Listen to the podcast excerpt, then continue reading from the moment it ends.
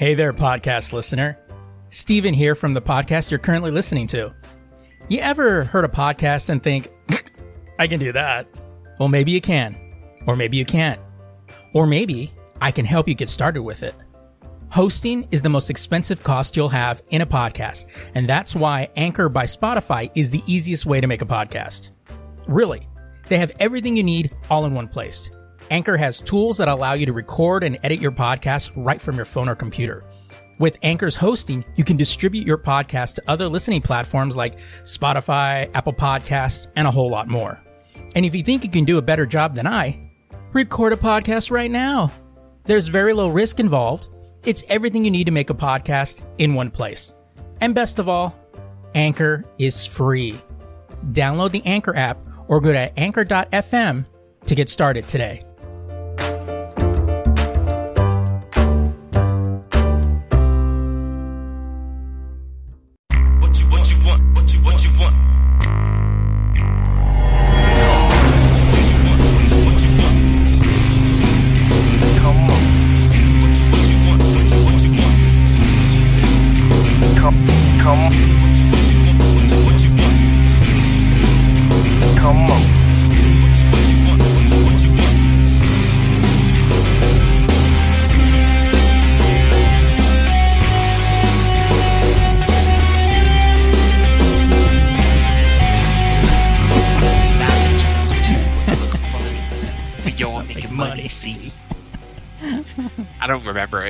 Anything past that part. Is there anything really to know after that? It's like, the Humpty Dance is your chance to do the hump. What happened to that dude? I don't know. Icon. Cultural icon, not pop culture, cultural. Also, and this is going to be a really random um thing to say. When the fuck is the new Ghostbusters movie coming out? Um, sometime after the theaters reopen. That trailer blew my fucking mind. no, more than my mind. You feel me? Yeah, I feel. it. and then it's just like nothing. I'm like, ah, it's like they're all- gonna. It, you know what it is? I'm calling it the Black Widow effect. They're Black Widowing the movie, Well, yeah, until it can come out in theaters. right? 'Cause- Like, can't you just fucking be like everybody else? Just release it on the streaming service, please. no, because I don't want to go to the theaters anyway. right. I'm just gonna bootleg the the cam copy anyway from Russia. So let's just. no, I'll pay for Hmm. it. I'll pay for it. Mm. I'll probably will go to the movie theaters and see it because that's a pretty. It's gonna have some cool action scenes in it. Yeah, I mean, there's gonna be, and that's the thing is like you know, certain movies. Like some someone was saying, someone brought up a good idea. He goes, and this was a guy that was that is a producer. He was like, he goes, you know, the movies that are coming out on streaming services have a shelf life. Yeah. He goes, if they don't come out soon, nobody's gonna want to see it. He goes, other movies that are waiting have a big impact. So those are going to be the movies that are going to bring people out. And a lot of times they, he and he was saying something to the effect of like, you know, these movies were the trailers came out so long ago that most people forgot them. So when they bring out the trailers again, they're gonna be like, oh shit, I forgot about that movie, or oh that's oh that's coming out. It'll be like a new experience for them.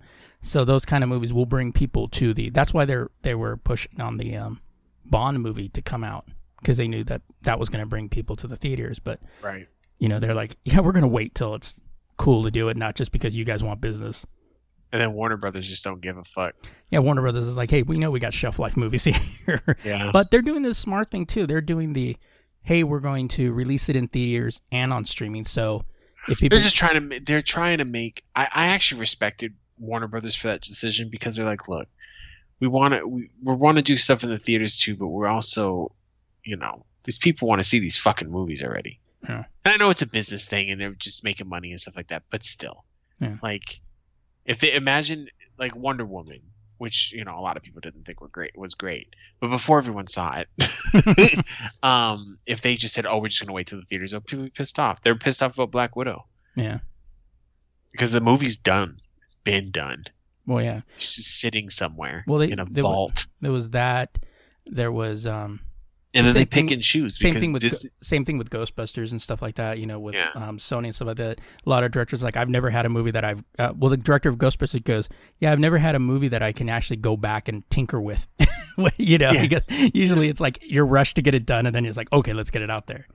Yeah, and he wakes up later, like two months after it's done. You know what? Yeah. I think I'm gonna change Yeah, the. let me tweak. The, let me tweak this opening sequence here, and let's. Yeah, Yeah, they're doing basically what Zack Snyder is doing with the Justice League. You know, it's like, but you know, people want to see theirs, not Justice League.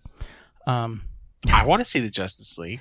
I'm curious about it, but it's not going to be what everybody thinks it's going to be. Everybody thinks it's going to be some kind of like It's gonna be the Justice transform. League It's fucking- they think it's going to be some kind of transformative moment that now everybody wants Snyder back to the DC. It's like shut the fuck up, you people. You people kill me Jesus, Steve, very upset.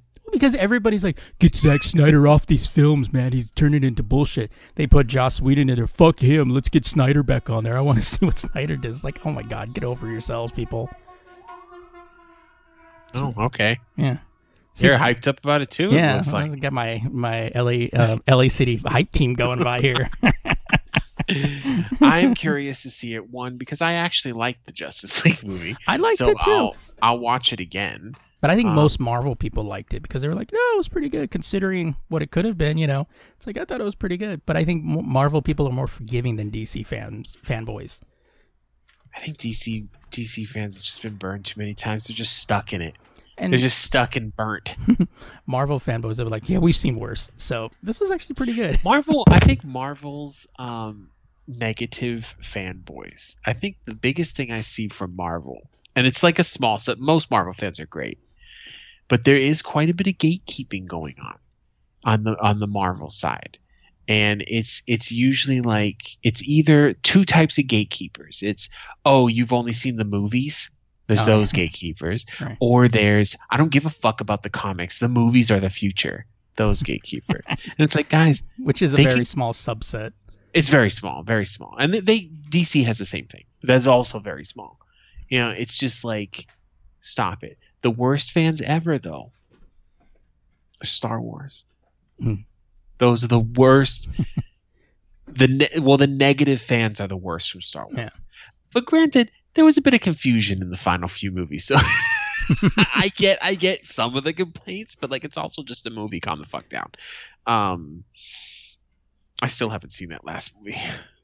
Oh, The Rise of Skywalker. Uh-uh. Eh, it's I alright. keep forgetting. I keep forgetting about it. I've I've seen it twice. The only part of it I really do like is Lando. I mean, Oh, of course. I mean, it's just Lando. I Come mean, on. just like, come on, what are we doing here? he could just stand there. Like, yeah, oh, he's doing shit. literally, he could just stand there and be like, "This was the greatest fucking epic ever," and it's just him Right. sitting in a room with one light hanging over him. That would have been it. That would have been perfect. Um, but I think it was the uh, there there was a little moment where I was kind of like, "Oh, that was cool." Like it was like you know during the final battle, it was a moment in there that was that was really cool.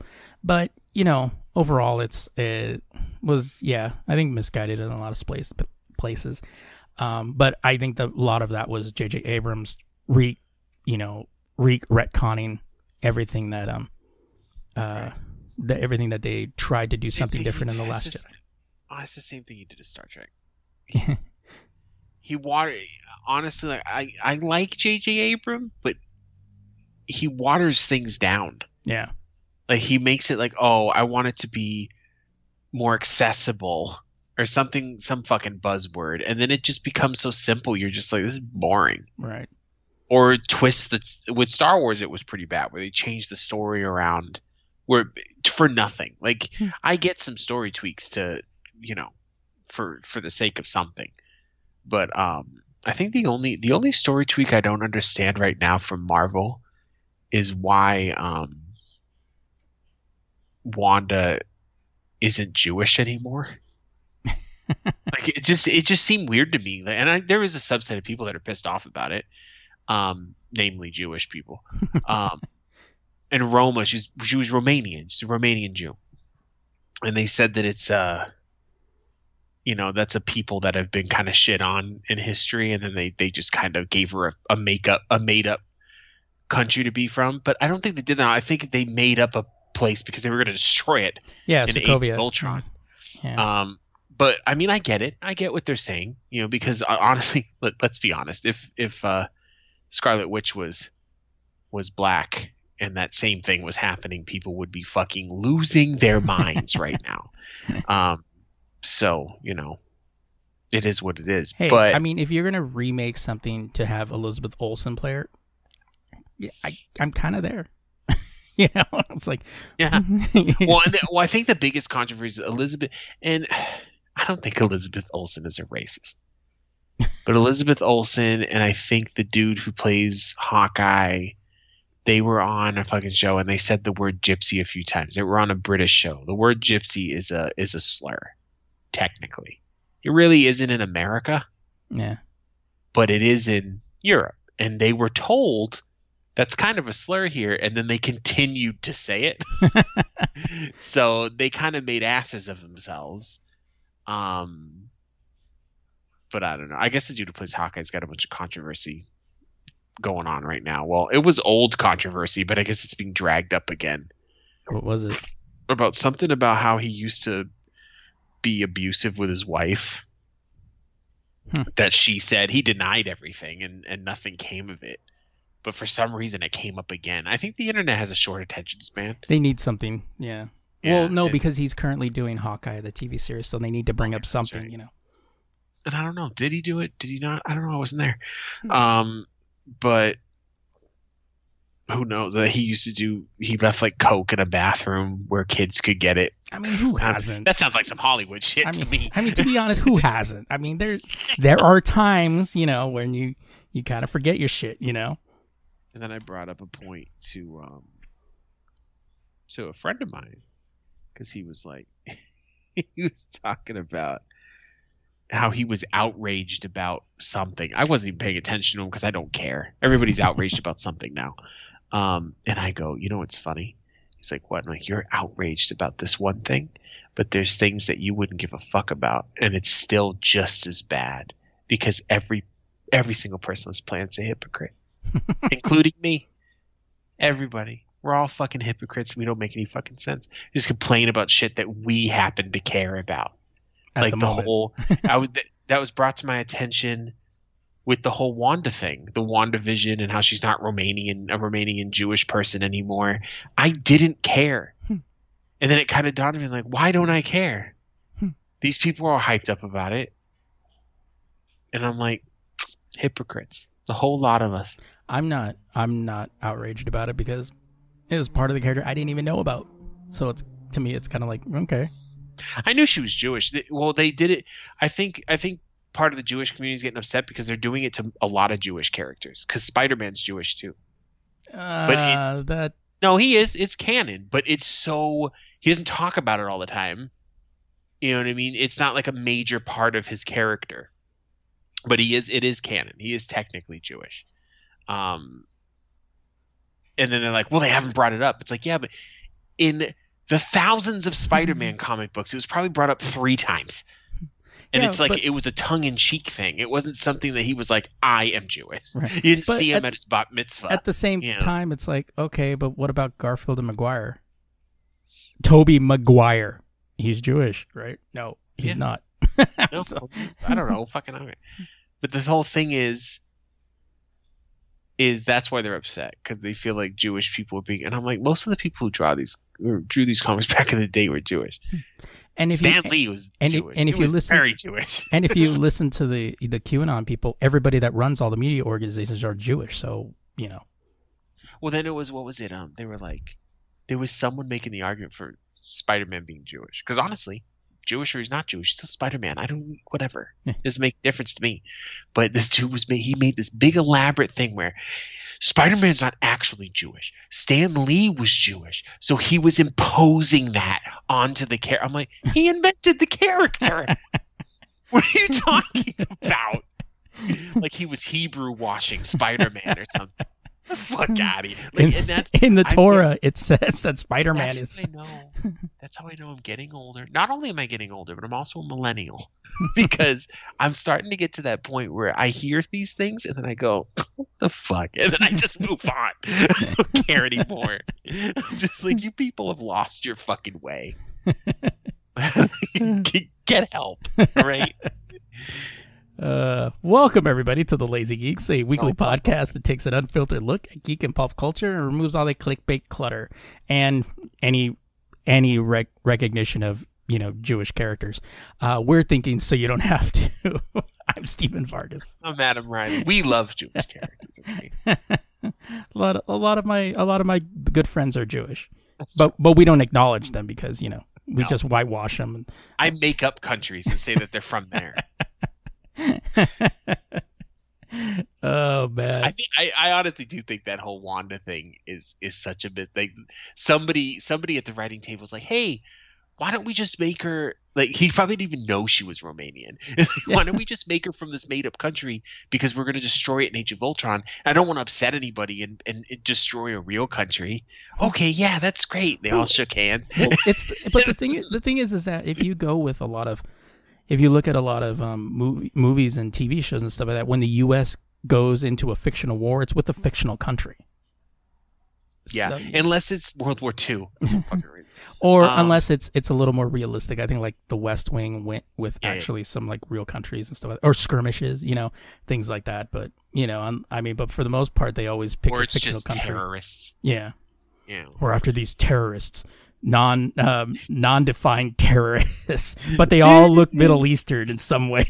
I love it. And then let's also be honest. And what what uh what Europeans need to understand is no one in America or most people in America do not split up the countries in Europe.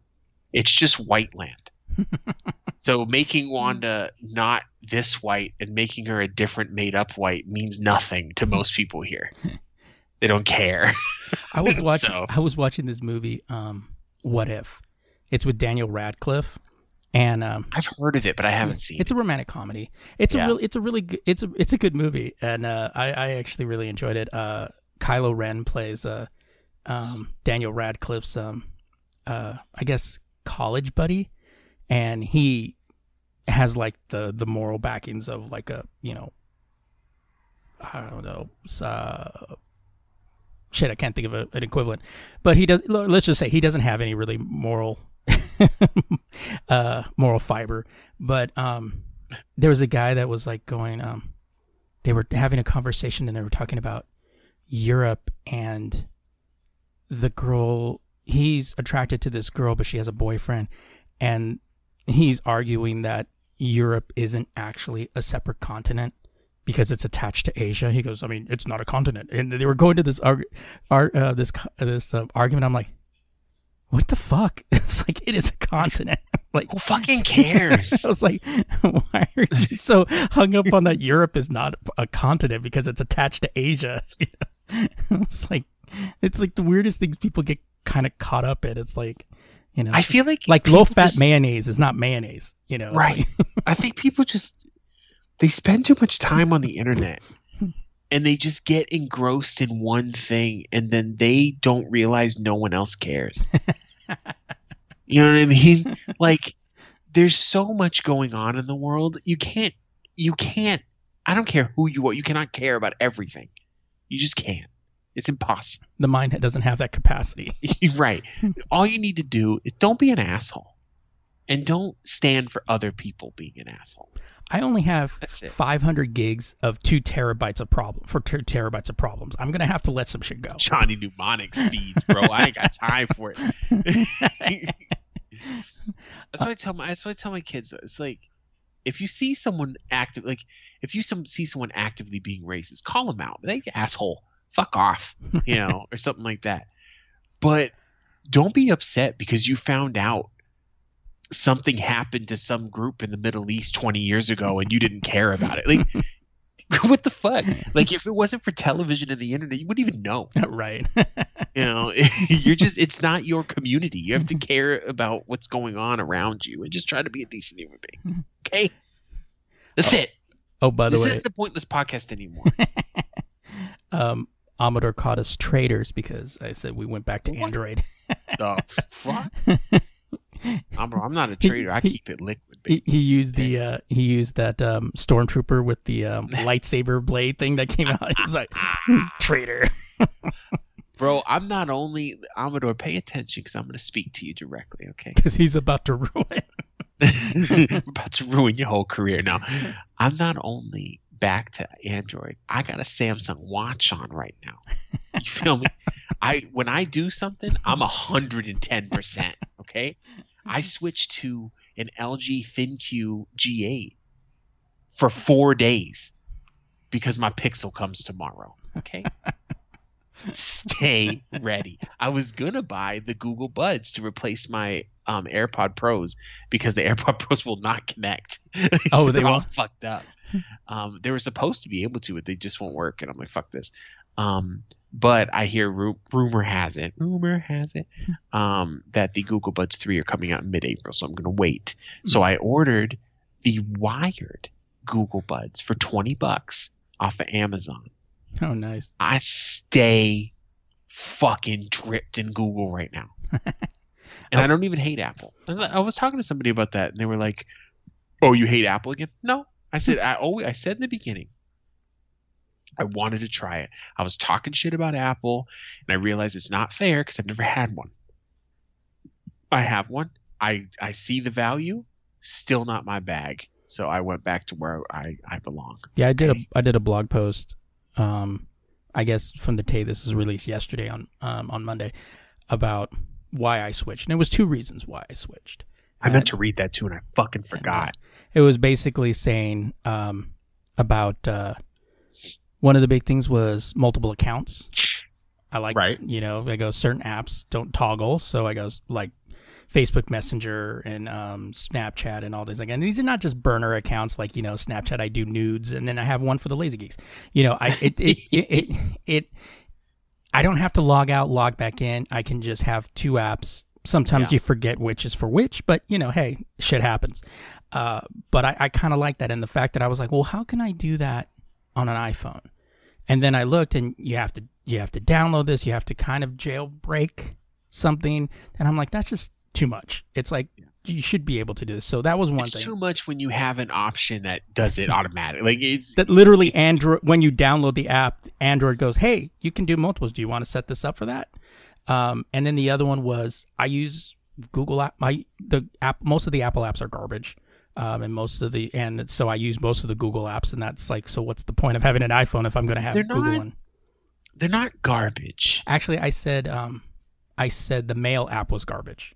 The mail app is garbage. Yeah. But m- the problem with Apple stuff eh, for me, and I understand what they're doing. Apple makes, and I hope no one who has an iPhone thinks I'm insulting them because I'm not. Apple makes things for people who aren't tech savvy at all. Like who don't care. They just want their phone to work. They want to get on their fucking TikTok. They don't care about any of this shit. Which is perfectly fine because that's the majority of the human race. but when you do have a little bit of knowledge and you have that ability to kind of know what's going on behind the scenes, the iPhone is annoying. Like the the apps are too simple. Yeah.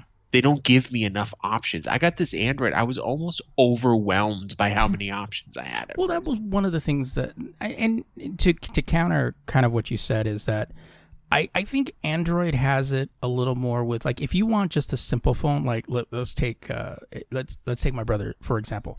Yeah. He's not as tech savvy. He just has the he has his old Galaxy Note that he uses and he uses it for basic stuff. Sometimes there's like, well, it says I could do this. I don't know what that means. And it's just like, yeah, you don't need to worry about it, you know. But Right. for the most part, he can use it as a basic phone. But for me, on the other hand, I can use all these other little options which are nice for it. And that's kind of where I think Apple eventually needs to go. Like, okay, it's cool if you don't want to do any customization to it. Fine, here you have a good phone, use it. But if you want to do a little more to it, you could, should be able to. But they lock it down like Sony does, and it, it makes it kind of annoying. what what I miss um, the most from my iPhone. It's literally the only thing I miss is um, that little switch on the side Oh, yeah. that silenced it. It was just so much easier. I liked know. it. I me too. Um, but what another another app that really let me down was um iCloud. Like you can't even upload a folder. Like I don't have fucking time for that. Oh, I know, right? You know, it's just come on, dude. Like it's Apple lacks things that they just shouldn't, and they're they're moving in the right direction. Like the recent update was really good. Right. It added widgets and stuff like that, but then it just they could move faster.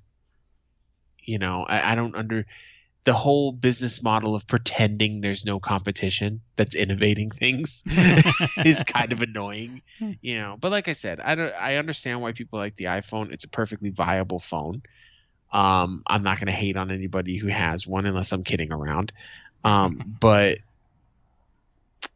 I just I, I I couldn't do it. It was too limiting. Like once the once the gloss of having something new wore off, it, I just felt limited. Like I was like, I could do this on on an Android, I could do this on an I could do that on it, you know, and it just became a fucking situation. It was annoying. To me, it wasn't so much anno- um, annoying. It was just the, the the little things that started to kind of.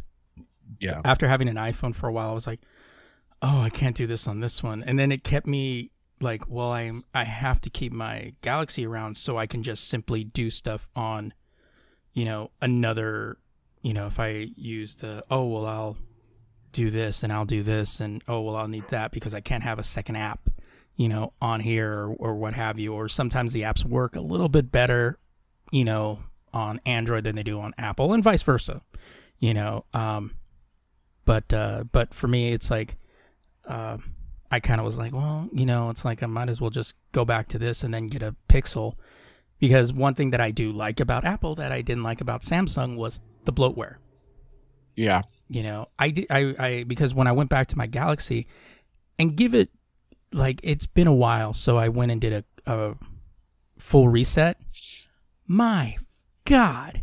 I had uh, pre-installed. This was just off of a factory reset. Not just facebook but pandora something called newsbreak cnn bleacher report like five different games all these other shit and then the samsung bullshit which it tells you hey which of these samsung apps do you want? I want none of them and it's Right. still it's still uploaded about half of them and then I just had to sit there and uninst. Fortunately, I was able to uninstall them, but I was like, you know, in phones now that are where your, you know, storage space is at a premium. It's like, what the fuck? It's like I'd rather just uh, that. that so that's one of the one thing I like about Apple is you just got the Apple shit, but you got nothing else. And it's the same thing with the Pixel. It's like, oh, you'll get the Google stuff, but you won't get all that other bloat. Yeah, the LG was the same. I, I factory reset the LG and it had like five fucking games and a bunch of LG app. I'm like, LG makes apps. Like, I was I was confused. Like I got the I got a Samsung Watch today because um a buddy of mine just switched to Apple. You want to do that the cars thing on your on the on the phone, don't you? Don't judge me. Okay. um, no, because um, and Steve was being fucking dad mode on me today because he's like, you just said you don't use, and he's right. Um, but I did use it sometimes, and I'll use it more when I start leaving the house more. Um, and also I got it for fifty bucks, which is a fucking steal. I can't pass up a deal like that. And I told him, I go, great, I'll pay you the fifty bucks when you when you tell Nah. me you haven't used it in like six months. I'm gonna charge you 150 because you're a fucking asshole. All right. Um, but I got it on right now, just kind of you know getting a feel for it because it is a little. uh, I need to get a better strap. Um, and it's a Samsung watch, and so it has. I was looking up. Um, I knew I was gonna get it like two days ago, but I was I was looking up um, what what what can't I do because I want to be as Google as possible. And I actually found um, on the watch anyway. I actually found a uh, a uh, article that said how to Google Googlefy your um your Samsung watch. So the only thing that that you can even change, you don't have to use Bixby because who the fuck Oh, uses Bixby? Bixby. You even, can change it to Samsung the Google Assistant. Even Samsung doesn't use Bixby. I know. You can change it to the Google Assistant, which is cool. Um, although I don't really think I'll be talking into my watch much, but whatever. Um, and then Dude, when you The- want to feel futuristic or like Dick Tracy, that's what you're gonna talk about. That's true. the only thing that there was a part in the article that said you don't really have to switch to Google Pay. Just use Samsung Pay. It's the same fucking thing, and it works just as good. Like who cares? Like that's basically what the article said. is you don't lose, you don't gain or lose anything. Well, didn't, didn't they just up, didn't they just update the app for Google Pay? I think I read something that they just They changed it. Yeah, they came out with a new app completely. and they said the Um, things you can't do on the old one, pay shit. I was like, then what's the point of having the old app? Well, they used to. It used to be cool. The old one had um, you could upload loyalty cards like for stores, Mm. and then you could scan them from that. They took that away. I don't know why, um, but I've used Samsung Pay before when I had a Samsung phone. It works perfectly fine. I like it. Um, so I'll probably just set that up. I never do because I always forget. Even when I had the Apple Pay, because I had it set up for Apple Pay, but even when I went to like CVS and stuff like that, which you can do because I seen the thing there, I forget about it, and I Well, just pull out I- my debit card. I was the same way. I would always forget the debit card, but now since the pandemic, I remember because I don't want to touch anything. Oh, I don't, because I'm not a pussy. okay. I just don't want to touch anything.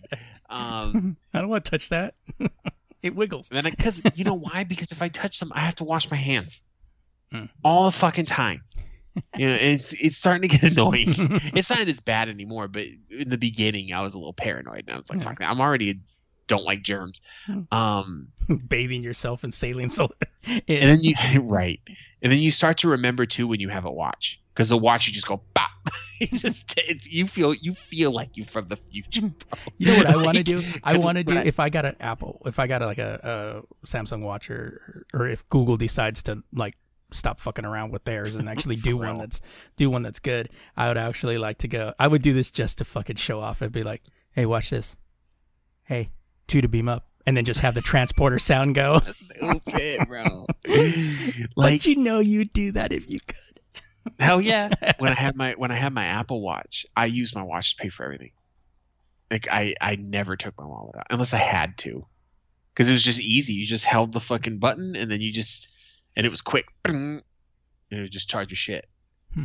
So it's cool, but yes, it is difficult to remember because it's such an alien concept. Right. You know what I mean? Like you're just like, why? I'm just I mean, if I had card that information stored on my dick, then it'd be easy because uh, you know I whip it out anyway. So yeah, that's right. fucking barcode on the dick. Boop. Helicopter dick, the fucking fucking clerk. Scan it, baby. going up and down the aisles and all the cashiers. Beep beep beep. beep. There's there's lights on it. Your pin shows up while it spins in the light. You're just like, yeah. You know I don't those- know why I'm doing it right now. you know those those clocks that used to spin the light and it would show like on the ceiling like the time or something like Yeah. that. That's what you. that's what it would look like when you take out your day. All day, every day, bro. Mm. Do you want cash back on this bitch? uh, so um, uh, I wanted to hit up because we hadn't really talked about this, even though we're already thirty minutes in. Um, Right. Who cares? Sec- it's what second to Yeah. third to last show. So, um, Superman and Lois. What were your thoughts? I thought it was good. I thought it was um a lot better than the other WB shows. it's funny because I'm a big DC fan, but I really don't like the WB shows. They're just too fucking corny. I can't get into them. Yeah. At all. Too much I've tried, but I just can't. I don't hate on anybody who likes them, you know, whatever. But um, you're all fucking dumb. Uh, I'll just playing. Uh, but it it has a different vibe to it, and it's funny because you would think the Superman show would be corny, Right. but it's pretty good. Like I'm I'm really enjoying it. Yeah. Um, I, I like especially with the first episode was like super cinematic. Like you just you, Super. Yeah. That was fun. Um, I love the little the little nod to the original Superman costume that the guy Yeah. that uh, Superman wore. It's like cool. and the and the and the green fucking car and shit. And Right. Yeah. I love that with the cool suit. Thanks, my my my mom made it. You know, it kind of, he, he sounded like a little kid. It was funny. it was cool. My mom made it. Um, so it was really it. Yeah, for me, it was like really cinematic. And you kind of got invested, and I like that the brothers aren't like there's you know the they they they care for each other. Then one's not a dick to the other. That's always Yeah. a nice little change. Um, although you kind of saw it kind of happening in episode two friction, but they kind of worked past it. I actually didn't know the second episode was out. Yeah, it comes Yeah, out I've only every. seen the first episode. It only comes out. It comes out every Wednesday. Oh, Um, okay. And uh, That's so- a weird day. well, I think because I don't know what they got Monday, but Tuesday's the Flash, and then Wednesday's um, Superman. Um, Is Iris is Iris okay? oh, she's okay. okay. That picture that I sent you of her from her Instagram. Yeah, she looked okay to me. um, but yeah, you know, I, I I I definitely enjoyed it. I was like, I heard good things about it. So then when I watched it, I was just like, whoa, this is like super cinematic, and like I love the way it look. It has a different feel. It doesn't look cheap. Even the visual effects looked really good for a WB show. Usually with like Yeah. the Flash, it always looks you you're already seeing oh he's CG Barry, you know. But like with the Superman stuff, I was really kind of impressed with how it looks. So I was like, oh that's that's pretty cool. I, I'm I'm enjoying this so far. Yeah, Uh, it's a good show. It it was um it was surprising. I, I honestly thought I wouldn't I wouldn't want to watch it after the first episode. Just because I know it's the WB shows aren't my bag, but it's it's good. Yeah. I definitely want to watch the series. And WandaVision. want division, want want division. I mean, if we say anything bad, aren't people going to get all fucking upset and and flame us? Since when do you care? Never. Go ahead, man. What did you think? Um, I liked it. I did feel it was a little rushed. Like it probably could have taken another an extra episode or something to kind of flesh some of the stuff out. Um, but um, I think I enjoyed it more because I wasn't lis- I wasn't getting invested in people's fucking fan theories as to what was going to happen. I think that's the real reason why people are disappointed was because it didn't work out the way they figured it out in their head. And there's, I think it's perfectly fine to have fan theories. I think it's fun. Yeah. But don't get angry Yeah, if you were wrong. well, the thing is, is that some of these people, like the, the, I had a big, my big problem with it was, um, where people's fan theories are in publications. Like you're seeing a lot of these like bigger websites that are actually Yeah. talking about people's fan theories about just it. try to get clicks. And, and I get that, but it's like at the same time, it's like you're perpetuating this as news. So people are thinking, oh, this is probably how it's going to come out because they're, mm-hmm. you know, you know, they're they're getting this from, you know, and let's be honest, you know, you're getting that news from like, you know, comic book, comic book resources or IGN. You might want to take a second back. Wait, wait, wait. That's probably not, you know, actually what's going to happen. But and it's fine to have your own theories. I mean, every time I every time I think about people's fan theories, I always think about the IT crowd when Roy wanted to watch the new this zombie movie from South Korea that Quentin Tarantino produced, and they go, "Oh, there's a twist ending," and his boss is next to. He's like, "Oh, he's not on Earth. Oh, he's his own brother." You know, it's like you're trying to sit there and guess the twist, and I was like, and I'm kind of like Roy's like, "Can you just kind of enjoy it instead of trying to prove that like I was right?" That's that's a very human thing to do, though, is to fucking try to solve the riddle, you know, before it happens. I just think people get so invested, they start getting like emotional about it. It's like, calm down. It's just Yeah. a TV show. I sent you a TikTok, but you ignored it, so I don't know if you saw it or not. No, I. Or is it- the chick? Oh yeah, it was Yeah, I a saw- chick who was who was like I thought it was a good point. So I knew and Steve knew that they weren't going to announce the X Men in Or- WandaVision. or Reed We- Richards or you know Right. all this. But we we have to remember that things like WandaVision and and the MCU have brought new fans, you know, who who don't really understand how comic books work as a whole. Um they don't know that WandaVision isn't big enough to put the fucking X-Men in. First of all, she is an X-Men, isn't she? yeah, Um, but they're not going to announce the universe crossover. However, we had the Quicksilver from the Fox. the Fox universe. Now, her point was a solid point, in my opinion, because she goes, because she was more saying, don't get mad at people for having f- fan theories. And then she said at the end, she goes, because people were saying, I don't know what you want. It's like, I don't know it to make sense, which I was laughing about. Because to someone who isn't used to how this shit works, because I even said, I was like, I see what Marvel's doing, and it's annoying. Like, you're putting people into purposely misdirect. Like I get it, you know what I mean, but it's it's whatever. It I I agree. I, I felt the last episode was rushed, um, or it just felt rushed. I don't think they rushed it, but I think it just felt it could have been another episode. right. Um, I would have liked to see a little bit more with. I think the Agnes character, while great, and I love the actress, she she didn't get to be like a good character for me until the very end of the last episode. She's Yeah. more annoying. Well, I I think they that. I think they let I, I think they did that on purpose. I, Yeah. well, I think they did it on purpose, but I think they kind of stretched it a little too far.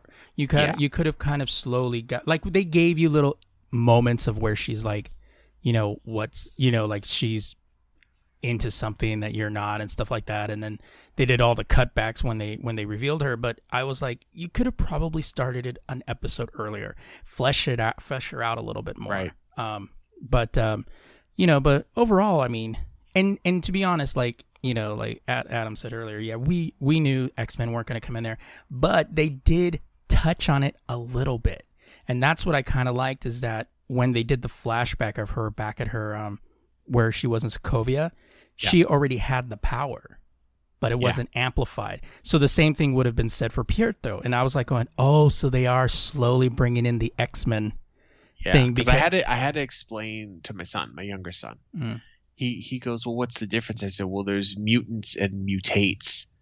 Because he was like, isn't Spider Man a mutant? I said, no, he's a mutate, and I had to explain the difference. Right. Real fucking nerdy that day, um, and and broke that. it's really a simple concept. That's where you go, oh, well, actually, it's. uh I'll explain it briefly. Okay, uh, Spider Man's a mutate because he was a normal person, and then he was bit by a spider. Hmm. Um, a mutant would be born with.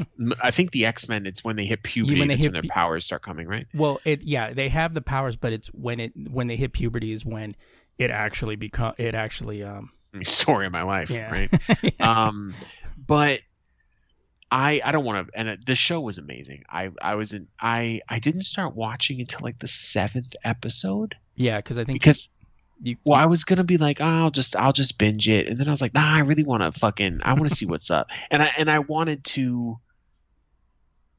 I don't. I'm not a a person who's big into binging anyway, and I wanted to do the back and forth with you on each episode. I really find that fun with Yeah. a television show. So I caught up one day and I got really invested. It's a really good show. I like it. And um, Wa- um, I'm Wanda, Elizabeth Olsen, amazing, Mm. amazing actress. I I loved how she she was just in and out of different. Th- it was just subtle stuff. Um, what's his name? Plays Vision, Bill oh Paul Bettany Paul Bettany. I don't know why I said Bill.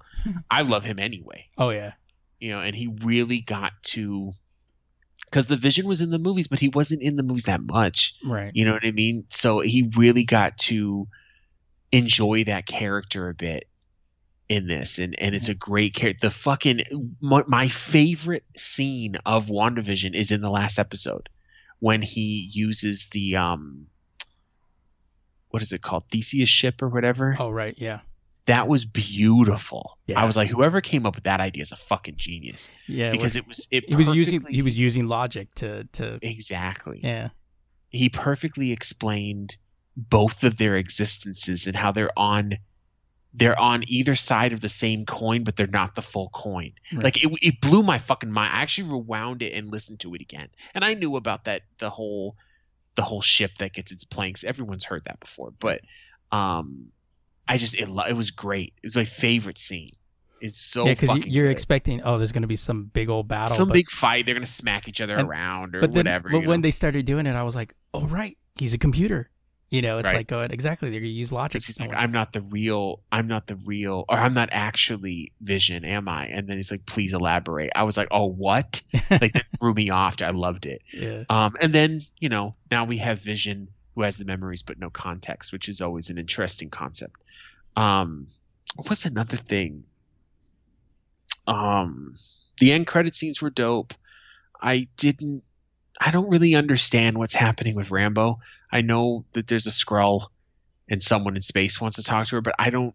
I didn't even know if that character existed before this show. I don't. I don't know. oh Rambeau Yeah. Yeah, she was um she was uh the original Rambeau's daughter, the one from the original from the from the Captain Marvel movie. She was the little girl. Oh, okay. See, I, Yeah. I didn't know that. Yeah. All right, I got it. Hmm. Um, the the last thing I'm gonna say, I think, because it's now flying away. Oh, I had a fan theory. Okay. so in the beginning of this damn show, um, what's his name from Fresh Off the Boat? Right. What's his character's name? Uh I don't remember. Okay, well, he said he was going to see someone in that town that was in witness protection. Oh, it's like right, everyone right. forgot that. Yeah.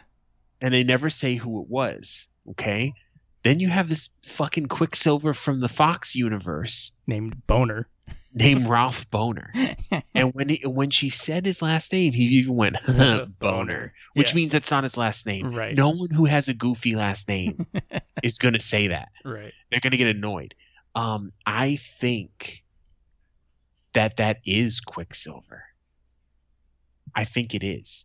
And he he's in witness protection for some fucking reason. I really, really think it's that's the way it is. I'm sticking to that theory. If I'm right, I'm right. If not, I'm not gonna get mad. I'm just gonna go, oh, okay, and then I'll go with something else. But I think it's a sound theory. Yeah, because makes, they're not going to put him in there just because for nothing. Right. He's in there for some reason. Right. and so, that could mean that you know because everything you know a lot of people have said that you know the Thanos snap could have you know I mean they they they alluded to it even though it was supposed to be fake in the Spider-Man movie about alternate realities you know where when um uh Jake Gyllenhaal Mysterio was supposed to be from another Earth you Yeah. know but he really wasn't but I'm thinking that it was there and it could have been he was just you know he was just using it, you, you know, lying to make his his story. But it could have been something that was real, and mutants have started, you know, um, filtering into the MCU universe. So I've thought that Right. too. So it could be a million different things. I just I, that that is my theory. That I love is- that they gave her the crown, though. Yeah, she looks exactly like she looks in the comic book. Yeah, That outfit's hot, bro. dude. Bring that to the bedroom. I know when I saw her getting that, I was, and then when she actually called her Scarlet Witch, I was like, oh, I go. Now Fox can now you know Fox is owned by Disney because now they're using Scarlet Witch. you know, Marvel, and I know with her they they had to own Fox, but um, Marvel did that with a couple char- like things that you would assume would be said, like Avengers Assemble, Right. were saved until the end. Yeah. Like they did that shit on purpose. I thought thought was kind of clever. Um, Well, they kept doing it. I like how they did in the Marvel movies where he would go Avengers and then it would like cut because you're Yeah. you're building it up. So then when he actually says it, you're just like and then he doesn't even yell it; he just goes "assemble." Yeah. Like, where you have the entire Marvel universe there, and then he gets he gets Thor's hammer, and then he's assemble. You're like, yeah. So, uh, so it's very good. Um, can't wait to see more. Can't wait for that. Um, Falcon and Falcon and the Winter Soldier next week. the Winter Soldier is looks so fucking funny. I can't wait to see that. I know. I, I'm excited because I want to see the way they go back and forth. I can see that little. He goes, "What's that robotic brain going on?" Yeah, I see the little hamster running around. Like- um, yeah, I'm, I'm looking forward to that definitely. and then Loki Um, after that. The Loki show looks really good. I mean, there's so much good television going on right now. I mean, you've got that. You've got the uh, Falcon Winter Sol- uh, Winter Soldier. Then you're gonna have Loki, and then later on is gonna be What If, which I'm really looking forward to. oh yeah, I forgot about that one. Yeah. So it's like it's like this is what you know. This is gonna be cool. Like this is why it's worth having you know Disney Plus. Although I had to, I had to, as much as I'm enjoying the MCU and I'm a fan of both DC and Marvel, um, I had to stand up for the homie Flash the other day because um, we were talking about the Quicksilver thing, and a buddy of mine's like, well, Quicksilver is way better than the Flash. I'm like, bro. You you have no idea how fast the Flash is, do you? Quicksilver moving around like at the speed of sound. That motherfucker Right. ain't going that that quick. The Flash goes back in time, motherfucking breaking breaking cosmic barriers. I I need still- you to stop. I still remember in the the in the CW version when they had that musical crossover between Flash and Supergirl, and then Supergirl says that if something goes wrong, you just go back in time, and then he stops her, and goes, "Actually, I'm I'm not allowed to do that anymore." Right. He's fucking it up. it's like, God damn it, Barry. I think that I think that Hmm. the I can't say Superman's better than that because it's too new, but I think I think the Flash was a pretty good show, even though later on it started to get silly. But I, th- I think all comic book stuff does. oh yeah, I mean, even the comic books get silly. Oh Like, yeah, absolute comic books get super silly, you know. But um, I need I just I just wish Oh, DC I forgot to do something right. I, I haven't watched Stargirl yet. I want to watch it. Since I haven't the first either. Season's on. The first season's on HBO Max. But guess who's who's um coming back in se- who's who's appearing in season two? Um, the guy that played the original Flash is playing the Flash. Oh, nice. Yeah, he they he he announced it on his Instagram that he's been uh, he's coming back. He's coming to Stargirl to play the Flash, and I think he's I think he's playing Golden the Golden Age Flash with the hat. Oh shit, with the fucking wings on Yeah. it, bro. Hey, I gotta see that, dude. So I was like, oh, nice. I I like, need to catch up on all those DC shows because I did like them. I need to catch up on Titans. Um, yeah, I want to catch. I want to catch up on Titans. I got to catch up on Doom Patrol. Um, I've, I'm all caught up. I I'm fucking addicted to Doom Patrol. and I gotta I gotta um watch uh, Stargirl, and then I gotta Stargirl. watch that Harley um the Harley Quinn show. Harley Quinn is really good. Um, I need to watch the the latest season, but it gets pretty deep sometimes. But it's hilarious, dude. It's a really well put together cartoon. I still love the I still love it when they go and uh, they make fun of all the DC fanboys. Yeah, it's it's great. The show's very meta, you know, but it's it's a it's a really good show. But yeah, um, I don't think they have any other TVs. I need to catch. I think I missed a couple animated movies on Marvel and DC because I'm really into the animated flicks, and I need to catch up on those. Dude, this the Superman Adventures from the '90s is is on HBO Max Bro, now. you ain't said nothing but a word. You, that show was the fucking shit. Dude, when it was the sa- Sup- um, Superman Batman hour, when they used to have when they used to have them back to back. God, I can feel just a wave of endorphins right now, just because you said I got hard. I fucking. no one was touching DC in animation in the 90s, bro. Mhm. I mean, Marvel wasn't slacking. Marvel had a couple of the Spider Man joints were good, X Men was fire, but DC had so many good cartoons. Yeah. And the Justice League cartoon, bro. Even Justice League Unlimited was fire. It's the same damn show. yeah. Wonder Woman was hot too, I'm not going to lie. oh yeah. All right, so now All right, let's blaze through this fucking news. I know. Now that we're 50 minutes into this thing, uh, now it's time to jump into some news stories that may have slipped under your radar in the past week. So, Disneyland, Universal Studios, and other theme parks in California, as well as sports stadiums, have gotten the green light to potentially reopen their gates once again after the long shutdown prompted by the ongoing COVID 19 pandemic. According to the California Department of Public Health, ballpark stadiums and theme parks can open outdoor um, outdoors starting April 1st. April Fool's Day, really? That's what we're going to do. This is like, huh, April Fool. um, with significant uh, reduced capacity, mandatory masking, and other public health uh, preoccupa- uh, precautions. Preoccupations. Uh, I got to learn to read now. Should certain conditions Overrated. yeah, I know, right? Uh, should certain condi- conditions be met. Quote With case rates and hospitaliz- hospitalizations significantly lower, the arrival of three highly effective vaccines and targeted efforts aimed at vaccinating the most vulnerable communities, California can begin gradually and safely be bringing back more activities, especially those that occur outdoors and where consistent masking is possible, said Dr. Mark Ghaly, Secretary of the California Health and Human Services Agency. In a statement, even with these changes, California retains some of the most robust public health protocols in the country.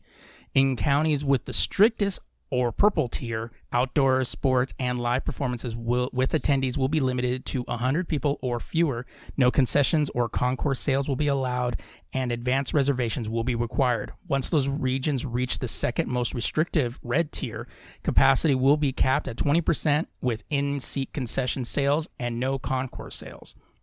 At the third at the third of the four tiers orange, those arenas will be capped at 33%. Once they reach the least restrictive tier cap uh, yellow, capacity will be increased to 67%. Notably, theme parks are not permitted to reopen in the purple or more restrictive or more restrictive tier. Calif- uh, Los Angeles, Orange County, and San-, San Diego continue to remain in the purple tier, but once they reach the red tier, amusement parks can reopen with the capacity limited to 15 25 in the orange tier or 35 in the yellow tier percent. Attendance is limited to in-state visitors only. So you think you're coming from Florida over here? You ain't getting in. I didn't want to go anyway, bitch. um, I did read a C- uh, report from the CDC that said if you're vaccinated, um, you know, you get still wear a mask, but you shouldn't need to be checked or anything before you go somewhere. Yeah, that's why you're given the cards when you get that. They they were. I, I saw Right. the thing with the CDC. Yeah, they're saying that if you're vaccinated, you can be with other vaccinated people, but you have to have the second vac, um, the second shot, and two weeks after that. Then you yeah, can. and it does, I don't think it counts for the Johnson and Johnson thing. Which honestly, I think the Johnson and Johnson shot's dope yeah, because it's at first I was kind of like I don't get it, and then it said it's seventy seven percent effective against you getting COVID. right. But if you do get it, it's like the cold, Yeah, but you can still spread it to other people. I was. So you need to be careful with that. Yeah, I was listening to Rachel Maddow, and she's like, "I hate needles." She goes, and knowing that I have to take two shots, she goes, the second shot would be worse because I know the first shot. She goes, so I'd rather take the Johnson and Johnson, you know, because it's one shot.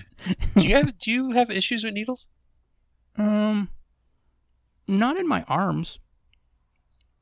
If they're going somewhere else, then yeah, I have. I mean, have- I've I've only got needles in two places. It's my arm and my ass.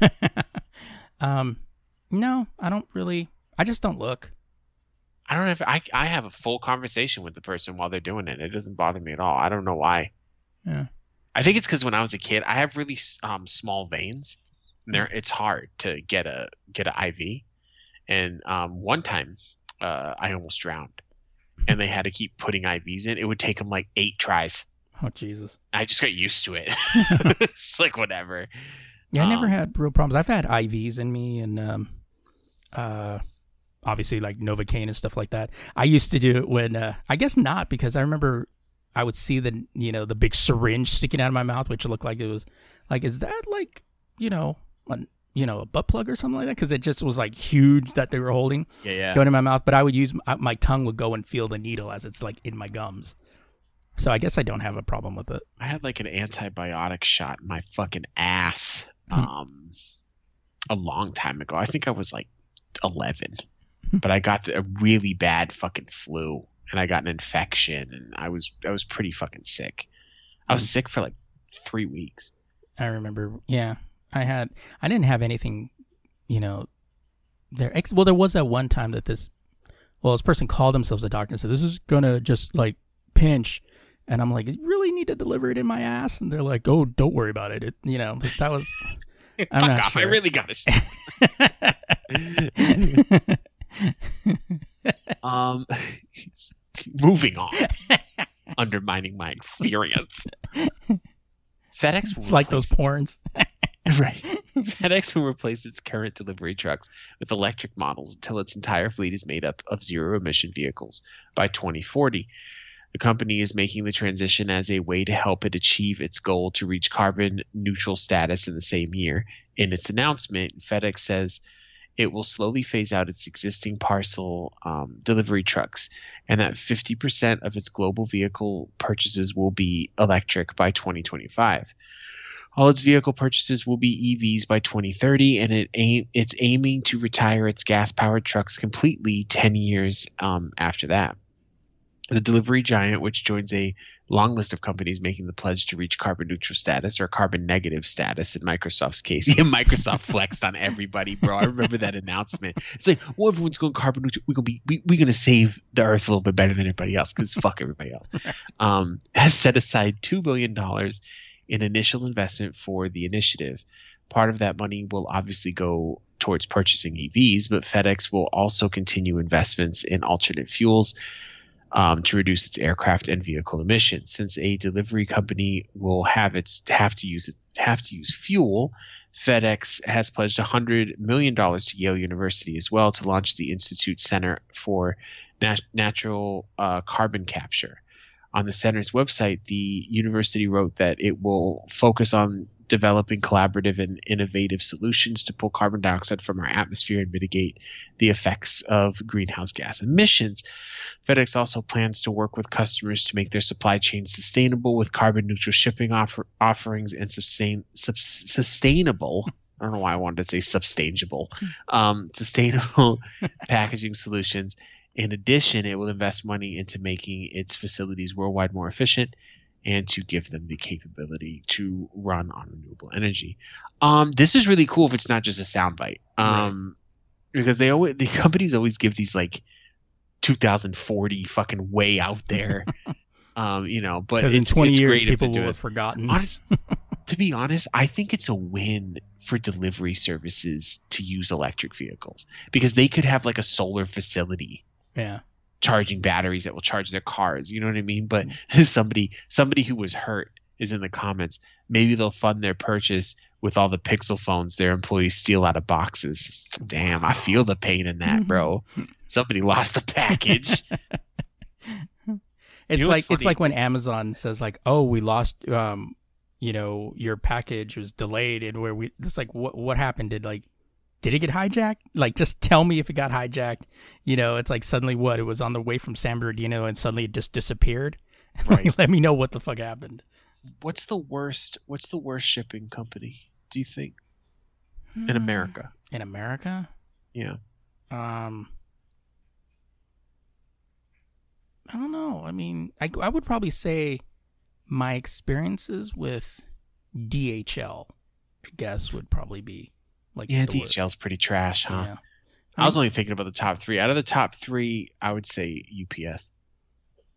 I've had the most negative experiences with UPS. I guess mm. you can include Amazon as a shipping company. Yeah, because I would say like yeah, but I've I don't I've have I've lost more- with Amazon. I've lost a few packages from Amazon.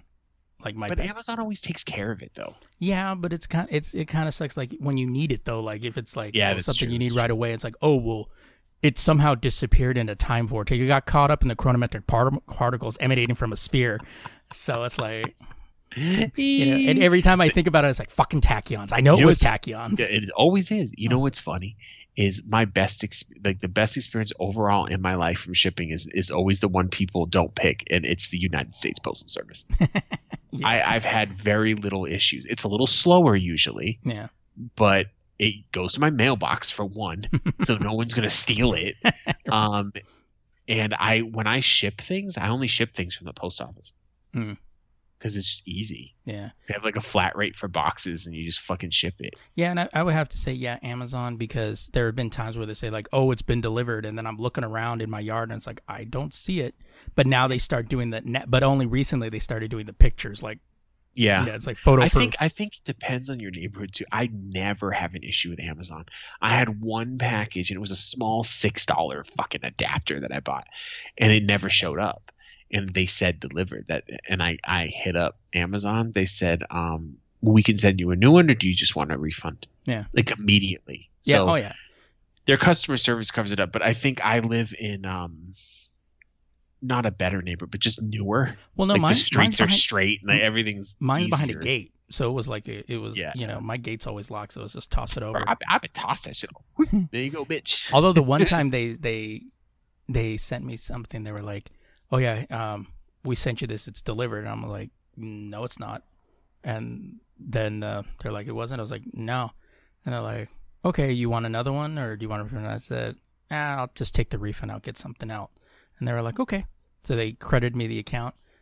Three days after that, fucker shows up on my on my on my doorstep. Freebie. I was like, "Oh, okay." Bro, like, that something similar happened to my buddy. So he has a two hundred dollar Logitech keyboard. mhm. It's really nice. Okay, it's it's that new mechanical low profile one. "Oh yeah, yeah, yeah." So he had it and it was fucking up. So he hit up Logitech and they go, "Oh, we'll we'll send you a new one." And he goes, "Okay." So they sent the new one. So now he has two. And he goes, well, "What the fuck?" So he plugs that one and it was fucking up too. But that same day there was an update to the software. It's just a software issue. So he hit up Logitech. Do you do you need me to send this board back? And they're like, "No, you could just toss it."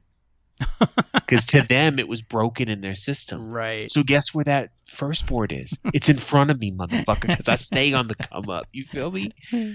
Best keyboard I've ever fucking used. Nice. Um, and then the keyboard you gave me is in my son's room. Um, Oh, okay. no, it's a good keyboard too. He loves it. Um, but you know, I gotta have that new new. You feel me? um, are we doing something? I forget. Uh, yeah. Okay. Yeah. The news. All right. So this um the this announcement came out from uh, uh, Comic Con International this week. As you may be aware, due to the concern in public health and safety, San Diego Comic Con convention or Comic Convention had had to be canceled both of its in-person events in 2020 and recently announced that our spring 2021 show WonderCon in Anaheim will also be canceled. In its place, WonderCon at Home will once again be held as a free event online on March 26th and 27th, 2021. It it is the policy of the organization to continue to closely monitor information from local and national healthcare officials as it pertains to uh, to the COVID nineteen pandemic. Never could we have imagined that the world experienced in 2020 continued to experience today. While we are buoyed by the rollout of the vaccine and a growing number of individuals being inoculated, it appears that July will still be too early to safely hold an in person event of the magnitude of Comic Con. For this reason, we have made the challenging decision to postpone Comic Con 2021 as an in person gathering until our 2022 dates. And once again, hold this year's celebration as a free online Comic Con at home. Unfortunately, the challenges of the past this past year and the multiple postponements of our two largest events have left us with limited financial resources. So this year, the online experience will be reduced to a three day event spanning July 23rd through 25th, 2021. So, um, I mean, I kind of knew that was coming.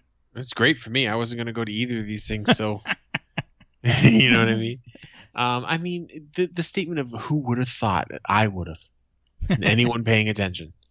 Um, it is what it is. I, f- I feel this is going to be the last year that this shit's going to be like this. Yeah. I think they're going to have everything pretty much sorted out next year. Um, but this year's going to be cleanup.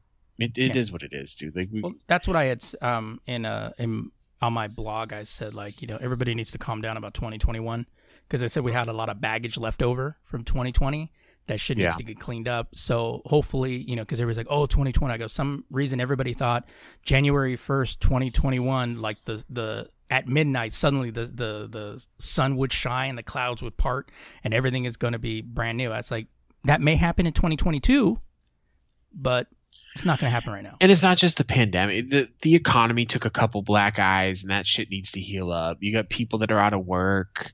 You know, it And you got people that are out of whack. Right. well, that's always going to be that way. Um, it's from a set, you losers. those people don't go to Comic Con though. So That's true. Cares. Um, and I can't. I I would be very happy. I think I think I'm making a concerned effort, um, to go to Arizona Comic Con, um, or whatever the fuck they call it, uh, next time it opens, when the pandemic's over, Yeah. because I I've been in this house for too long. No, and it's funny because when I was a kid, I had social issues. Like I, I didn't want to leave the house, and I forced myself to get over it, and I got over it. And I can kind of feel those issues creeping back because I'm stuck in the house all day. Yeah. I'll go outside to the store, and I, I immediately just want to go home. And I'm like, I don't have time for this, you know. So I just forced, I just forced my mental problems to fix themselves. there you go. You know, I brute force that shit. So make myself uncomfortable.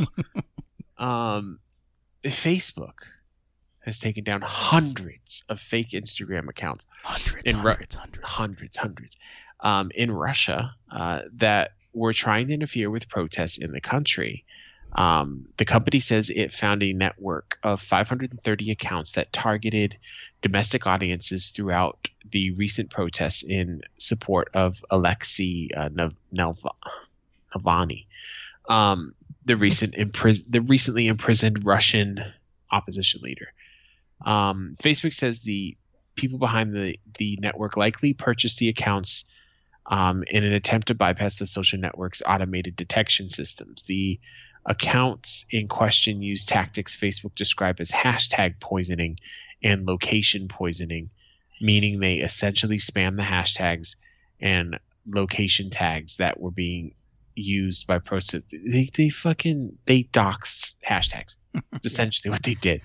Um, together, the Instagram accounts gained about five or fifty-five thousand followers, and often posted under hashtags like Putin leave and Free Navalny. Um, this network posted memes in Russian, including including about a Russian TikTok celebrity, criticism of pro Navalny protests, claims of large numbers of minors attending the rallies, and also advertising of women's clothes and handbags. Facebook writes in its reports, that last one especially. right. Um, during a call with reporters, Facebook's head of security po- security policy, Nathaniel um, Gleicher, pointed out that simply engaging in hashtag poisoning is not against Facebook's rules, and that its tactics often u- often used by activists and can be an important part of debate. Okay, um, but that using fake accounts to do so breaks the company's rules against um, platform manipulation. What's a free account when you can sign or a fake account when you can sign up for a free account? I don't know. I don't, I don't understand the, the, the difference. Facebook details the network in its latest report on coordinated in, inauthentic behavior on its platform. Um, in addition to the Instagram accounts, the company also found networks of fake accounts linked to Thailand, Morocco, and Iran, all completely corruption-free locations. Um, I mean, yeah, duh. I don't know. And, and the funny thing is, is people go, "Oh, it's Facebook's fault." It's really not Facebook's fault. It's we we expect social media to be the world's fucking police nowadays. Right. You know, they can only keep up so fast, and I don't even like Facebook. And even when they do, I mean, it's like you can come up with all the securities, but people find a way to circumvent the security Yeah. issues. So it's like, Human beings are smarter than computers currently. Well, not smarter; they're craftier. until Skynet takes control, Right. This is how Skynet's going to take control. It's social media is trying to adjust to get stupid people off of it. and then people will be, how did they not know that Skynet was going to kill everybody? I mean, didn't we see the movies? Didn't you see the hashtag? Um, and then eventually Facebook's fucking computer system is going to go. Problem is human Humans. race. Eradicate. I know everybody always goes like, why do they always eradicate humans? It's like because we're the most destructive beings on this planet. When you tell the computer, uh, make it safe, okay, humans cause a lot of the problems. We get rid of humans. It's like it's not that hard. like and even if the even if the question is the biggest threat to us the biggest threat to us is, Is human us, beings yeah. and a lot of times ourselves Yeah. so the computer's going to go i can fix this real quick Protect me from being hurt. It kills you. I protected you because you're going to hurt yourself. right you know empathy is Yeah. uh, important so All right. So uh, at this point, we're going to take a quick break, and then after that, we'll come back with uh, some more news stories. So we'll be right back. Oh yeah. Okay. my mountain dew zero on deck i don't drink soda with sugar anymore Well, Lottie, fucking. da- well when you're 330 pounds steve you need to fucking get it together Yeah, but when you're all dick, I mean, it's like. well, you, you show that's right shit at least 40% right. dick meat Dick me. grade A dick meat. Jesus. All right, welcome back, everybody. Uh, so Blizzard wasn't kidding when it told Polygon that the new remastered Diablo 2 would be faithful to the original. You'll even be able to pick up where you left off with your 20 year old game saves, IGN Middle East reports. Yes, yes, keep the um, keep those. Producer Matthew Cederquist, Cedarquist told journalists when the when saying that the team called it the best feature ever. As a lapsed player myself, this is the article, not me. Uh, this very idea of uh, is giving me thr chills. Dangerous ones, ones that I imagine are akin to what Gollum felt in Lord of the Rings when he decided to pull the one ring off his brother's throttled corpse. Uh, I thought I could safely leave this game behind, but no, it seems I may need to track down my old friend soon. As for the re- uh, for the rest of the original game fan base, though, it might be incredible news. Players like me spent large amounts of time grinding Diablo 2's bosses and levels to dust, searching for unique items, not to mention selling them online and trading them inside a game that wasn't really designed for that sort of thing. Now all of now all of that progress is theoretically yours instead of having to start from scratch, and it might even be portable too. Theoretically, the game's cross save abilities across PC and consoles mean you can even load up your OG saves on your Nintendo Switch. Blizzard told our sister site Polygon that the remastered basically is the original game, so it's not too surprising that the original saves are still functional.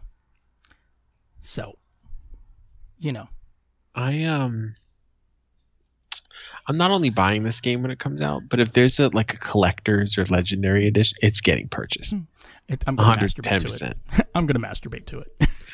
I'm going to divorce my wife and marry Diablo 2 Resurrection. No, I love Diablo 2 is one of my all-time favorite games. So I'm really excited about this one. And also, it's a remake done right. The game's old enough. right. You know, it's not like we're re- we're remastering a game from four years ago. What the fuck? Um, and I hope they and they from what it looks like they've learned a bit from when they fucked up Warcraft. Um, We're redoing this in 8K. You know, especially if they fucking um if you can import old saves like that, it must be pretty fucking similar. yeah. you know so i heard it's going to be essentially the same game just looks better and um maybe some little bit of um what do they call it? Quality quality of life improvements. Hmm. so intel is not doing very well. Every time there's an intel story it's trash. Intel has been ordered to pay 2.18 billion dollars after losing a lawsuit over two dec- over a two decade old patent. Uh, Bloomberg has reported. A jury ruled that Intel infringed patents related to clock frequencies and voltage owned by a company called VLSI LLC. Uh, Intel strongly disagrees with today's jury verdict. The company told Bloomberg in the statement, "We intend to appeal and are confident that we will prevail." Prevail. Um, we are very pleased that the jury recognized the value of the innovations as reflected in the patents and are extremely happy with the jury verdict, said VLSI um, chief executive Michael Stolarski in a statement. The patents dating back to 2010 and 2012 have, um, you know what's funny is it said um, two decade old patents, and I did not think 2010 and 2012 um, have changed. I thought like 80s or something. Um, changed hands a number of times over the years. They were originally awarded to Freescale Semiconductors, Semiconductor, and Sigmatel. Uh, but Freescale later bought Sigmatel and was eventually swallowed itself up by NXP Semiconductors in 2015. VLSI was a legitimate semiconductor company founded in 1979 and was one of the original investing partners in ARM Ltd. Oh, uh, it was purchased by Philips in 1999 for $1 billion, and parts of it survive today inside the Philips spinoff NXP. Separately, VLSI, uh, I feel like I'm reading the Bible. Uh, separately, VLSI LLC um, started up again four years ago and regained control of the two patents. However, Intel lawyer William Lee argued that the company has no products and its only potential source of revenue is the lawsuit. VLSI took two patents off the shelf and ha- that hadn't been used for 10 years and said, We'd like two billion. Lee told the jury, Yo, Lee don't give a fuck, dude. I, I respect that dude. Um, the case was fought in the U.S. district, the U.S. District Court for the Western District of Texas under Judge Alan Albright. Albright is a former patent litigator and magistrate who was sworn in as a federal judge in 2018 and was quickly turned as quickly turned his courtroom into one of the most popular for patent owners to file suit. Here's my thing he might have a point. Like they just took two patents off the shelf they weren't even using. Yeah, but why did you use them? yeah, I know. Oh no, we just took the patent so we could just keep it. You know. Did you think it's like that? Like that roommate where it's like, "Hey, bro, why did you eat my fucking hot pockets?" Well, I mean, they've been there for like a week, so I figured you didn't want them. Like, fuck you. That's how you get fucked up, by the way. right. Um, Okay. I don't know, man, but Intel, get your fucking life together. Like, they're fucking up left and right, bro. It's sad. It really is. I feel But it's Intel. parent. I mean, it's like, do we expect anything less from Intel? Anymore. No. Yeah, yeah, I know. Anymore? Oh shit, you've sent me a bunch of shit that I've ignored. I get. Oh, you know why? Because I haven't logged into uh, Facebook Messenger on my phone. uh, I have some catching up to do after the podcast. uh, so a group of four senators is calling out the Okay, Shatner, that fucking delay. call, is calling out uh, calling on the Federal Communication Commission to change its definition Yes, of high-speed broadband I'm now hard. in order to significantly increase base speeds. Under the current FCC policy created in 2015, 20 megabits per second down and 3 megabits up is the minimum standard for broadband. In in their letter, Senator George uh, Manchin, Robert Portman, Michael Bennet, and Angus King. Angus King is a makeup name. That is the name of a supervillain in some comic Yeah. book. Angus King. Absolutely. it's the treacherous Angus King, and I'm here for Superman. Or the name of a burger at a fast food place. Burger King. The Well, Angus King. The Angus King. 100% artificial Angus meat. uh, make the case that those speeds are no longer cutting it, particularly during a pandemic when many Americans are working and attending school remotely. They propose that it should be a new standard of 100 megabits both download and upload and this is and that this should be consistent a consistent definition across the federal government Ask any senior who connects to with their physic uh, with their physician via telemedicine. Any farmer hoping to unlock the benefits of precious agriculture. Any student who receives live streamed instructions or thoughts from OnlyFans. And I added that last part because who- what student is not not live streaming? They're looking on OnlyFans. And any family wh- who where both parents tele telework and multiple children are remote learning and they will tell you that many networks fail to come close to high speed in the year 2021. They write, for any of these functions, upload speeds far greater than 3 megabits are particularly crucial. The letter was sent to the FCC acting chair, Jessica Rose, Rosenhorschel.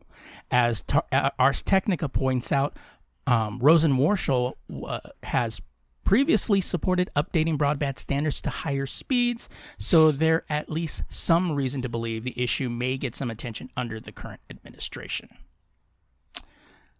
That is, of course, unless you have AT and T, then you're not going to get shit. But you know, aside from that, What did they say the the standard was?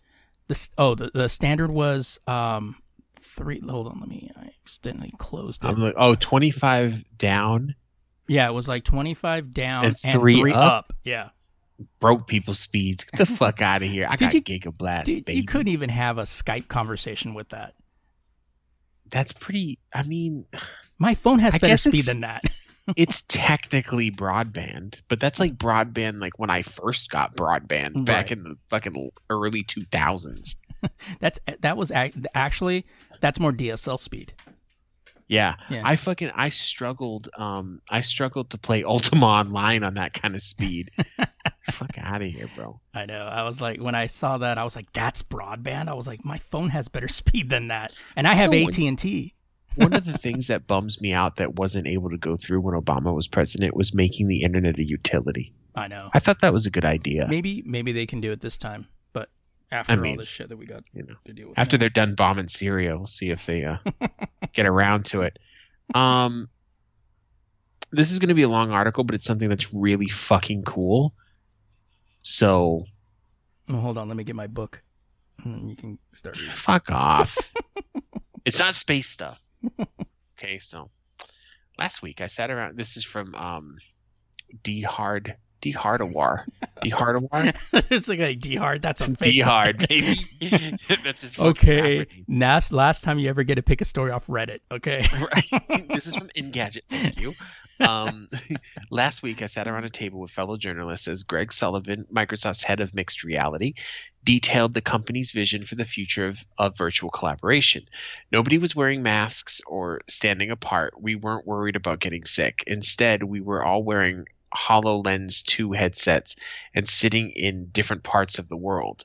The holographic table was right beside my actual desk, and my media pals were floating around my office as we chatted with our cartoon avatars. For a second, it felt like mingling in real life during the before times. Like he capitalized before times, by the way. Um, we were experiencing one of the first apps powered by Microsoft Mesh, the company's ambitious new attempt at unifying holographic virt- virtual collaboration across multiple devices, um, be they VR headsets, AR like HoloLens, laptop, or smartphones. Powered by Microsoft's Azure cloud, um, Mesh isn't just an app, it's a platform that other developers can use to bring remote collaboration to their software. If remote work is here to stay, and by, all, by most accounts it is, um, Microsoft wants to be the company taking us beyond Zoom video chats and towards holographic experiences that someone can join. Not only are we going to be able to share holo- holograms, but we'll be able to do so in a way that gives us agency and presence, Sullivan said during our, vir- our virtual meeting. We can create these experiences where even where even though we're physically separated, it feels like we're in the same room, sharing in an experience and collaborating on a project. While we've seen a solid stab at virtual collaboration from um, spa- Spatial, Microsoft is attempting something even more complex. Sullivan likens Mesh to the launch of Xbox Live in 2002, a service that dramatically simplified online multiplayer gaming for consoles. Um, it made the easier it made it easier for developers to connect um, their games to the internet and led to a boom in online multiplayer titles for the Xbox and Xbox 360 that gave Microsoft a strong leg up on the Sony uh, on Sony and Nintendo, both of which took years to catch up. I mean, it was also like the lowest selling in that generation, but I understand your point. Microsoft is using today's Ignite conference keynote to show off the capabilities of Mesh. Alex Kipman, the company's technical fellow behind the HoloLens and Kinect, will hit the stage as a real time hologram, something Microsoft calls holoportation. Why do I like that so much? I'm, I'm going to be there in with holoportation. I'm for it, dude. Um, think of it a bit like a holographic message we've seen in Star Wars and other sci- science fiction stories. It's not photorealistic, but if you're wearing a VR headset, it's almost as if he's in the room with you. On a standard monitor or phone screen, it may just come off as a, ho- a hokey special effect, but it's not hard to imagine um, eventually slipping out slipping out an AR headset like the HoloLens 2 and watching a hologram pres- presentation right in your living room as if you were sitting in the in the front row during a show. I want to see that fucking Tupac hologram thing again. Um, my Microsoft Mesh demo, to be clear, was nowhere near as impressive. Our avatars were simplistic with detached arms and limited facial movement.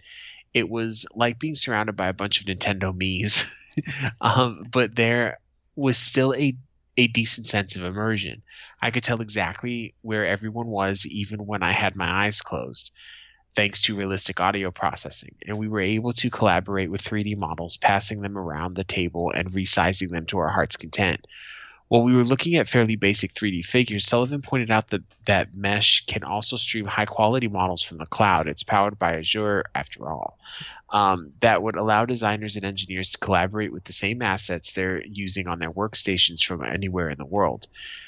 That's what film director and producer James Cameron is aiming to do with his upcoming series Ocean Explorers.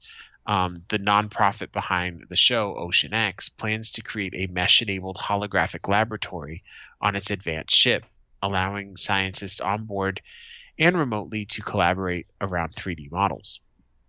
The idea is to take all this amazing scientific data we're collecting and bring it into a holographic setting and use it as a way to, to guide scientific missions in real time. Vincent Pieribone, vice chairman of Ocean X, um, said in a statement. It would let researchers huddle around data and chat as they would in real life, no matter how far apart they actually are. I'm almost done, I promise. Okay. While ex- while existing VR collaboration apps offer some sim- some semblance of that functionality today, like Microsoft's own AltSpace VR. What's truly interesting about Microsoft Mesh, Mesh is its cross-device ca- compatibility. Ideally, you'd be able to jump into a mesh-powered experience no matter what device you're using. If you're calling if you're calling in from a computer or a phone, you'd appear in a floating webcam window. And it's not hard to imagine being able to navigate 3D environments from those devices too, perhaps by pointing and clicking like in an adventure game. Phones could potentially be AR windows that let you walk around 3D model models projected into the living room or office. On stage at the Ignite conference, Niantic also demoed what a mesh enabled Pokemon Go experience could look like on HoloLens 2. John Hanke, CEO of Niantic, was able to walk around a park and feed a Pikachu before encountering a mm-hmm. colleague who challenged him to, to a battle. The demo was clear, clearly a CG proof of concept and not something actually running on HoloLens. Still, the move into true AR seems like a natural step forward for Pokemon Go, which became popular for being on being one of the first accessible mobile AR experiences. Sending photos while I'm reading. Um, Hanke was quite Thought you might like that thought though. he was quick to point out that the demo wasn't a sign of anything actually coming to consumers yet. It's more like a taste of things to come, perhaps when Apple and other companies finally deliver AR glasses. Pokemon Go is particularly exa- interesting example since it relies on a planet scale rendering of Earth. Per- perhaps Microsoft could eventually bring back Minecraft Earth after it shut it down in, in June. That was kind of a bummer because that was a cool idea. Um, Mesh could finally make those early promo videos of of collaborative block building a reality. Microsoft's new platform could also be a boon of for virtual events. Cirque du Soleil co-founder Guy Labarte, I'm sorry, French people, is exploring how Mesh could power things like concerts, virtual performances, virtual performance, or remote family events with the Hanai World Project. He wants to capture high fidelity 3D experiences in venues so it actually feels like you're there while wearing mixed reality gear. Consider it a leap uh, beyond grainy 360 degree uh, VR videos. Microsoft first two mesh apps aren't too surprising. It's going to upgrade its AltSpace VR apps with support for the new platform, as well as launch a mesh preview app on HoloLens. The company expects to bring mesh support to Teams, Dynamics 365, and its um, other products eventually. But the most intriguing aspect of Mesh is how third-party developers will use it. Microsoft says it's offered it'll offer developers AI-powered tools in the coming months to help them deal with things like spatial rendering, um, session management, holoportation, holoportation. So, what do you think, Steve? What do you think about Holoportation. this th- holoportation. what do you think about this? I think it's incredibly fucking cool that you could have those. Th- First of all, and, and we've talked about this in the past. I thought the Hololens was fucking dope. It was my favorite like f- augmented reality thing compared to even VR. I was like, this is this is cool. VR is whatever. I like this though. my I like it in theory, but again, it is Microsoft, like what happened with the HoloLens. You know, I I'm Well, the Hololens is is always been a proof of concept. It's still around. right, but it's like, you know, they showed it and they're like, "Oh yeah, this is going to be cool. We're going to do and, and they've never done anything with it. And that's kind of where I think the Microsoft Mesh is kind of the same thing. Like, I don't I I I just given Microsoft's track record for being innovative, it's it's not as hopeful. I mean, don't get me wrong. Like I, I like I like the idea. I love the concept. But again, you know, it's it's Microsoft. It's like Intel. you know, it's like Well, I think I think we're being a little too harsh on Microsoft. Just a little bit. yeah, Uh, but then they're not but, Intel. but they'll go they'll go it'll go inert after the first update, and you'll have the blue. You know, you have the the blue screen of death, and you know, I think this is pretty cool. Um, in and of I- itself, I think it's pretty cool. Practicality, I don't see it happening anytime soon. just took all the wind out of my fucking sails. and you can buy a Hololens two for five grand. That's really, I mean, some gaming computers are fucking four. You know, it's it's just whatever, dude. It's new shit is expensive, and then it gets cheaper. But I think that um, I thought it was interesting because whether Microsoft does it or whoever else does it, I think um, this kind of thing is is in the future. I think it's one of those things that when they were when when they first said oh smartphones it, it's like you know that's going to take off once they figure it out. You know what i mean? Because augmented reality i think makes more sense than virtual reality. Because you're actually in the real fucking space and then you're just it's just adding shit and they can make this technology smaller and cheaper add it to just glasses you know what i mean Right. I just think it's a very interesting technology. Oh, I agree. Um, I agree. Hopefully, a company who isn't absolute dog shit, like Microsoft, uh, takes it over. so we. Can I mean, we can o- we can only hope. I mean, you know, I fucking hate her, bro. I mean, maybe Um, maybe Intel will pick it up and and you know sue for the patent later on. Yeah, that's what they'll do. the thing is, is that Intel's probably going to come out with their own Hololens and go, "Well, you guys weren't using it." yeah, so we decided to. That's not how patents work, dude. Because the. Hololens right now is more for like tech tech companies. It's not really for us. That's why it's not. It's fucking five grand. but isn't was anything really for us? Like, should we really have access to a lot of stuff? No, not even. I mean, I technically could buy one. I'm at, I can, I'm at the site where I could add it to the cart if I wanted to. Um, Like, just because social media, you know, just because social media is there, not everybody should have access to it. you know who uses the Hololens now? Um, construction sites. Oh, that makes u- sense. they use it because they can see the building being made in front of them. Yeah. which I I'm- think is dope. I just think it is it's one of those technologies that like like I said, you know it's going to happen. Right. Who does it and how it happens is whatever, but you know it's going to happen. Oh yeah. Oh yeah. It's almost like the person who saw the first car. Like like I know this is going to be a big deal. Or then you have those people that go, "Oh, it's just a fad." You know, but telling you. Yeah. It's the future. We're all going to have these in the future. it's going to be built into my glasses. Uh, all right. So now it's time for some douchebaggery this week.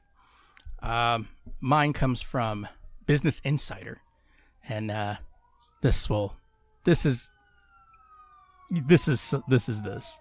you can't even come up with words for it. Don't be disappointed. One subscriber wrote on a particular QAnon Telegram channel late Thursday. The race is not yet ru- is not run yet, and I have reason to believe March 20th is also possible. Another post, a similarly similarly optimistic message. We still have 16 days, they wrote. Lots can happen between now and then. With the passing of March 4th, the highly anticipated date for QAnon for followers of the QAnon conspiracy theories, some remain characteristically delusional. They spent Friday morning urging others to look forward and keep the faith. When the storm, the promise of a mass arrest and executions on President Joe Biden's inauguration day amounted to nothing, QAnon followers scrambled for a new date to imagine a swearing in ceremony for Donald Trump. March 4th, like several fruitless dates before it, was born of a convoluted political fantasy. More like fan fiction, really. QAnon adheres bar, adherents borrowed from the obscure sovereign citizen movement to suggest that Trump would return to power on March 4th. Followers of that movement believe they um, believe that they get to decide which laws to obey and which to ignore, according to the Southern Poverty Law Center, a nonprofit organization that tracks extremisms. The theory is rooted in a bizarre belief that all laws after the 14th Amendment, ratified in 1868, are illegitimate. Followers of the movement view the 20th Amendment, which moved Inauguration Day from March 4th to January 20th, is invalid. Post, uh, proponents of this conspiracy theory insist that Trump would restore would restore a republic that has been out of action for over 150 years on that date. Travis View, a conspiracy theory expert and host of QAnon Anonymous, which is the podcast I listen to, previously told Insider that the idea was based on a blind faith that Trump can, quote, fix anything. Experts say that the conspiracy theory movement will continue to invent new dates to look forward to, or else their years of believing was has been for naught reality doesn't really matter. Nick Bro, uh, Backovic, a contributor, contributing editor at the fact-checking website Logically, who researches misinformation and disinformation, told Insider, whether QAnon can survive another great disappointment, there's no question it can. And where's my? There it is. Before March 4th, the QAnon followers' calendar was marked with dates that had been hailed as moments of reckoning but didn't happen. In 2017, the first Q drop, the encrypted message from the anonymous Q figure behind the movement, claimed that former Secretary of State Hillary Clinton would soon be arrested based on an unfounded allegation that she was involved in child sex trafficking. This, of course, never happened, but QAnon uh, conspiracy theories, the Q- QAnon conspiracy theory was born. Uh, my mouse is acting weird right now. Hold on. Okay, there we go. Devoted, um, devotees of the conspiracy theory eagerly anticipated the release of the Mueller report in 2019, expecting its findings to re- to lead to the arrest and possible possibly the execution of leading Democrats. Once again, QAnon believers were disappointed. Then, in a bid to reconcile their belief that Trump would remain president, they believed that January 6th, the date of the deadly insurrection at the U.S. Capitol, was a precursor to the storm, a violent event that would result in the execution of child abuse elites. The goalpost was moved to January 20th when Trump would seize power before Biden could take his take his oath. And the Trump was not um but Trump was not inaugurated on the 20th. He left Washington D.C. to move to Florida. Some QAnon believers were left confused and crestfallen. Mental gymnastics ensued. Some some QAnon influencers argued that Biden's inauguration happened in a Hollywood studio and was therefore invalid. Other claims that Trump had sent signals in his final address indicating that he'd remain in office. These influencers promoted their um, to their followers the idea that somehow their theory was not yet over. I mean, it's at this point when whenever the new date is, and that doesn't happen, they'll just go, "Oh well, you know, it's the next date now." You know what's funny, and I I, I kind of started thinking about this the other day was, you know, remember back in the day where you would get those, you know, Svengali preachers that would predict the end of the world, and it's going to happen on this date, so you need to sell all your stuff and and dedicate your life to us. And then the date came and went, and it's like, oh, I got a new vision. He prolonged it, so now it's it, this. This is what it is. It's Yeah. those end time believer people. Yeah, it's the new end of times thing. Yeah.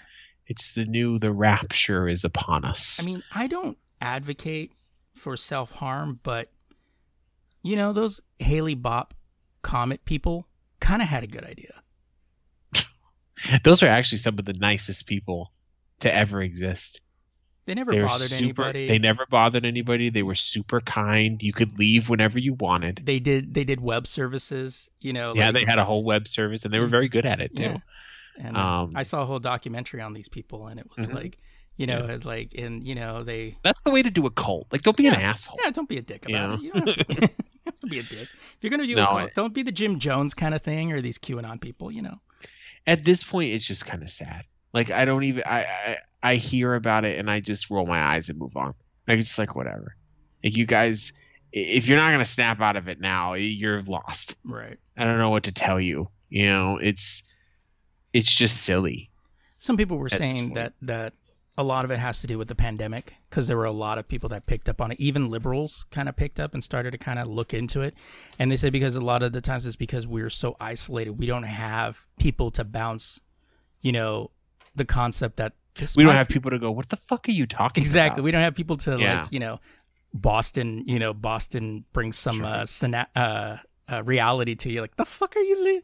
And they like, smack them. It's like you need to go to the strip club. Let's go to the You strip fuck- club. You Let's- stupid or what? You hit on the fucking head? yeah. Yeah, it- trust me, dude. It's it's there are more people than than than how would I say this? Most people are easily manipulated. Yeah. For good or worse, for good or bad. They're just easy to sway. Most people are followers. It's the way it is. Not everybody can be a fucking leader. Right. You know, so most people are followers. Just how do you have cults if you if everybody's a leader? Right, exactly. The problem is is that's fine. You know, I mean, technically I'm a follower. I don't own my own business or anything like that. But I don't understand the intellectual followers. Like, is it so hard to think that you just latch on to whoever's the loudest? yeah. You know, it's like stop being an asshole. You know, it's it's just old, dude. It's getting old at this point.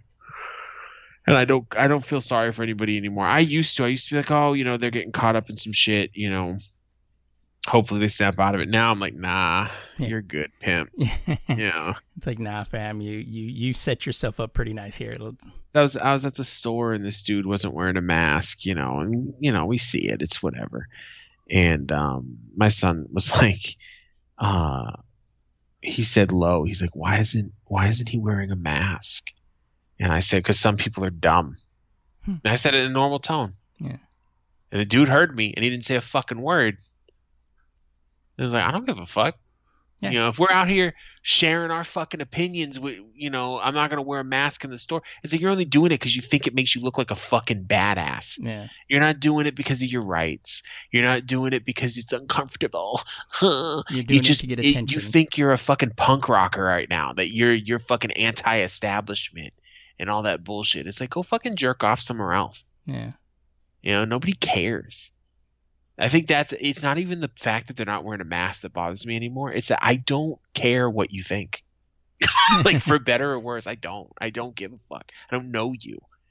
You know, you don't have to be a fucking poster child for some movement that ended in fucking January. or as they say, you not wearing a mask tells me everything I need to know about you. Exactly. Yeah. It tells me the and not even not even like a whole intelligence thing. It just tells me that you're an asshole. Yeah, You know, it's like even if even you're if the you dude that think, takes you're the dude that takes up two car spots because you don't want anybody parking right. next to you. like even if you think it's not that effective or whatever, fine. What you do know though is that it makes people feel safe. Yeah, Like uh, just on that, I would wear one. You know what I mean? Just like okay, you know, but no, because like I said in whatever fucking podcast we were recording, it's selfishness. It's it's people are so fucking. I'm the most important person on the planet, and it's like you're people who think they're the most important are usually the least important. exactly. Cocksuckers. Thank you for coming to our TED Talk. Sick of talking about this shit. I'm. This one's funny. And it happened in my hometown of Boston too, which makes it funnier for me. Um, the Prince of Darkness is apparently looking for a date on the Boston subway system. It's really not a shocker, to be honest. Um, a 20-year-old woman approached transit police at the police at the Massachusetts Bay Transportation Authority's Forest Hill station at about 10:45 p.m. Monday to oh god damn it, the PM wasn't a period, Adam. Forest Hill Station at about 10:45 p.m. Monday to complain about an encounter with a man dressed all in black, including a mask covering his entire face and his hood drawn tight.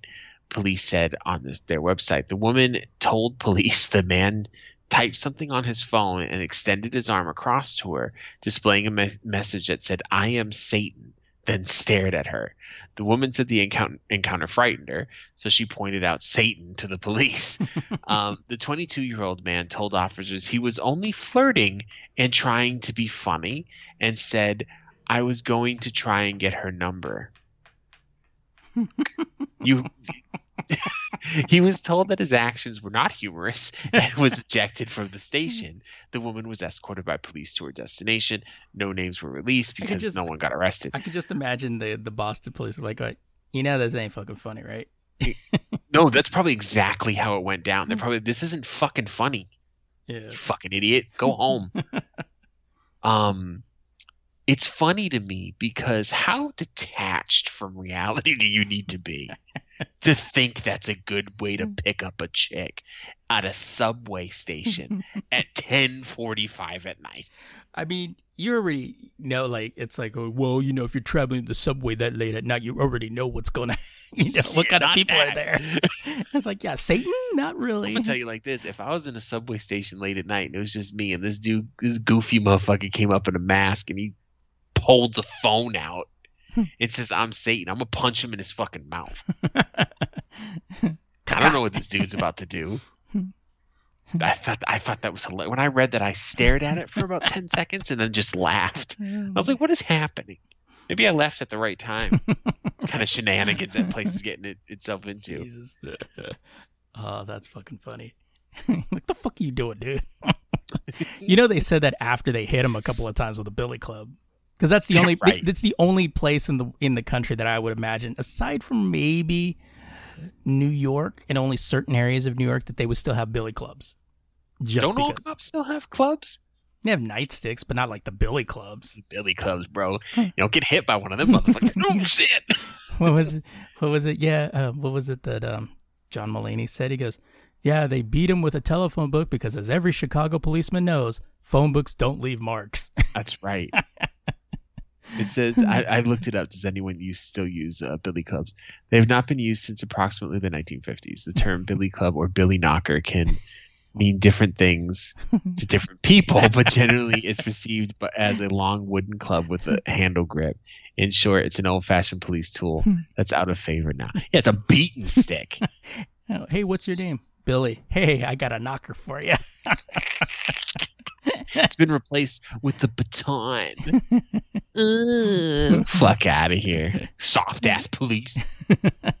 it's like, hey, aren't you supposed to be carrying a billy club? Yeah, I do. It says Louisville Slugger on the side. That's right. Come over here. You get a closer look. Talking shit. I love it. be like, it's like, it's like, yeah, because they only going to come back once. Oh, that's um batons are illegal in your state, sir. yeah, we have nightsticks. Yeah, I because I I don't. What the hell's a nightstick? It's just a, it's a, it's supposedly a metal, um, uh, Oh, it's those ones with the goofy handle. yeah, the one, side right? handles because you're supposed to use them for like defense and stuff like that. The fuck out of it. Yeah, when I was a kid, it weren't billy clubs, but motherfucker just had a stick, like a big ass club. He'd come out of cop, he'd beat the shit out It's a two by four with the hole the in the middle so it can you know hang from your hang from the police these, belt. These nightsticks don't look like they would hurt very much. Like they'd hurt, but they wouldn't hurt like a fucking billy club Oh, hurt. shit, no, yeah. They ain't breaking nothing. Uh, all right. So our last thing tonight is social media idiots, and uh, yeah. So if you've seen Space Jam, you'll likely remember that the character design of Lola Bunny was a little, for lack of a better term, horny. Uh, Jesus. uh, this comes from BuzzFeed. Having watched this movie for the first time in the at a sprightly age of 23, I was con- very confused, but I digress. Well, because we are at, we are in the age of 90s remakes and the sequel and sequels, there's going to be a Space Jam New Legacy featuring a new Lola Bunny. Uh, director Malcolm D. Lee told Entertainment Weekly he was surprised by the original, very sexualized Lola Bunny. This is 2021. He continued, It's important to reflect the authentic, auth- authenticity of strong, capable female characters. Some people weren't into the redesign. This is, uh, I don't care that Lola Bunny was dressed less sexy in uh, Space Jam 2, but I am unbelievably exhausted by the idea that uh, the way you communicate that a female character is to be taken seriously is by removing her boobs. Uh, Truth, bro. uh, I hate to split hairs here, get it? But listen, desexualizing Lola Bunny by giving her more standard, authentic gear, that's a choice. But you can't tell me that Lola on the right appears stronger and more capable than the Lola on the left. Sexy does not equal less capable. Uh, it's also worth noting that the image on the left is the is reportedly a fan art in the uh, in the tweet that was used. I'm not complaining about Lola Bunny's uh, Lola Bunny situation because I want to fuck a cartoon rabbit. I just don't understand why every curvy character has to be redesigned in loose clothing. She wasn't even lewd or inappropriate at all to begin with. Let thick characters wear uh, tight clothes, please. Let thick char- You know what? Fucking clip that, bro. Let thick characters wear tight clothes, please. Quote that man. That, these are all chicks. These Oh fuck yeah! Quote Yeah. that chick. Uh, there were some uh, rather gross tweets, but um, I'm not gonna um, that I'm Oh. not gonna include. They go while others found the situation hilarious. First, they take Lola Bunny's breast. What's next? Elmo's uh, pedulous red cock and balls. Uh, they go Space Jam 2 scene. LeBron James. Hello, Lola. Why don't you make any? Um, you don't make anyone horny. I respect you for basketball. Lola Bunny, thank you. Um, they're not making Lola Bunny sexy because they're afraid LeBron. They're because they're making LeBron sexy. They're giving him. They're giving him honkers, big old bag bag of booze. Uh, will Space Jam 2 make the Sonic movie approach and bow to um, fan pressure, delaying production a year and forcing animators to crunch to make Lola's Bunny's design much more hornier? I would love it if that actually happened. Uh, and and some just decided to sit this one out. Seeing people talk about Lola the Lola Bunny situation, I'm skipping this one. Whatever it is, discourse holiday. Uh, uh, so Here's the thing. I agree. I agree that changing her was kind of whatever, but I also don't fucking care. And I love Space Jam. You know what I mean? Like it's it's so stupid to me. Like the problem, I think the problem people are having is that one of the biggest jo- Lola Bunny to me in the original movie was a play on the joke of um, Bugs Bunny dressing up like a chick. Mhm. And he Bugs Bunny cross dressed all the time to Yeah. lure fucking Elmer Fudd around and shit. And somewhere along the line, and first of all, Bugs Bunny been around for a minute. He can't have a hot chick, right. and she was a pretty strong character too. She wasn't just a fucking hot bunny. Yeah, that's Like, what a lot was- of people are saying. They're like, she? They go, she didn't do anything lewd. She wasn't fucking Jessica Rabbit or whatever. No, she was just cute. yeah, You know, hey, bunnies are thick. I'm not saying I'm attracted, but look at a bunny. Bunnies are thick. Um, but I, the change, do I really care? No. The, th- the thing is, it's going to dramatic- dramatically change the character right. because that was part of the gag. You know, it. But I do, I do kind of get annoyed with the whole "no one can be sexy" now. Yeah, It's like why? That's a part of human beings. Hmm. As long as it's not be like grotesque about it or something. right. You are sending me message after message, sir. I'm busy. I thought you want that tweet. Do you do you pay attention to the podcast? Jesus Christ! I have to edit it, so you know I listen to it more than once. Let the oh yeah. wear Thank you. tight clothes, please. Let it happen. I just think it's funny. I people I've said this before, people are are are so addicted to outrage. It's it's like who fucking And- cares? And, to be honest, it's like you know everybody takes their cues from Twitter. It's like Twitter is not the world. no. You know, most people. Twitter's Twitter. It's like the, the people that complain on Twitter are not the mass majority of people. They're the ones that just have like they have the time. the most people the majority of people on Twitter are me. They Yeah. don't say a word. Yeah. half the time I don't say anything unless I think it's funny. Hmm. And then I don't even hashtag it, so I'm the only one seeing it. I, I actually tweeted something today. Oh, it was a it was a meme of um uh Vision. WandaVision, where they added a do rag and he has a black Oh, and yeah. mild out of his mouth. yeah. Your mom said to go to bed. it got me fucking dying, bro. Um, but yeah, Lola Bunny. Um, I don't, I don't think the world's going to change if we have a space jam. And if people say I'm not watching the movie because of Lola Bunny, watch those. Put them on a list. Yeah. Because that's strange. I don't want to fuck this version. I mean, you changed the character.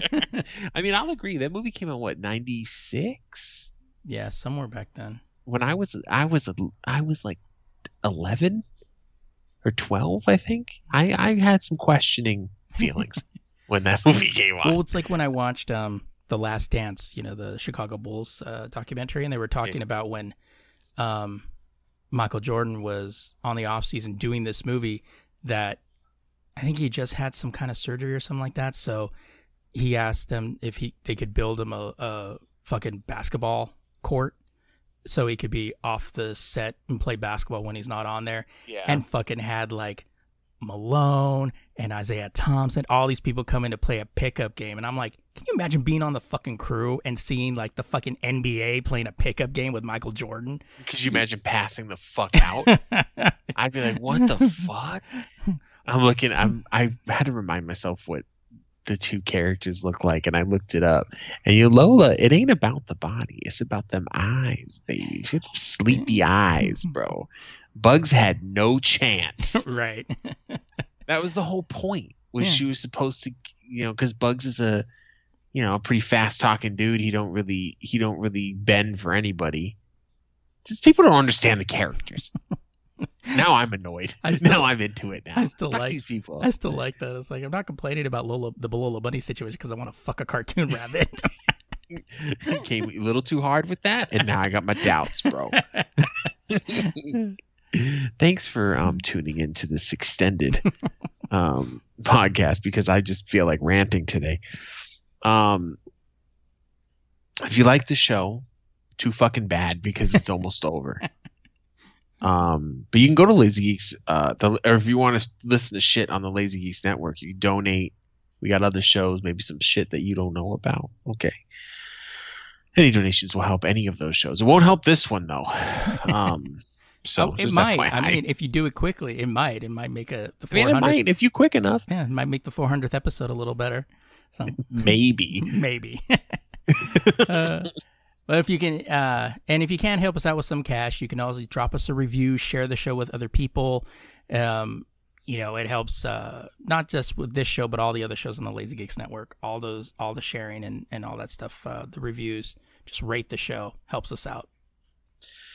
You can check out all the other podcasts. This is what I was thinking about saying when I was saying the first part. Um, you can check out all the other podcasts on the Lazy Geeks Network. Our new show is the Truly Point. Tr- fuck you, Truly Pointless podcast. Uh, it's our pod, our stream of consciousness podcast. This is bullshit, really. um, also, the away team is our Star Trek podcast. And if you didn't know that from the title, you probably won't like it. Yeah, most likely. So. And if you have comments, questions, or ideas, hit us up. You can contact us on social media Facebook, Twitter, and Instagram, all under at the Lazy Geeks, or email us the mailbag at thelazygeeks.com.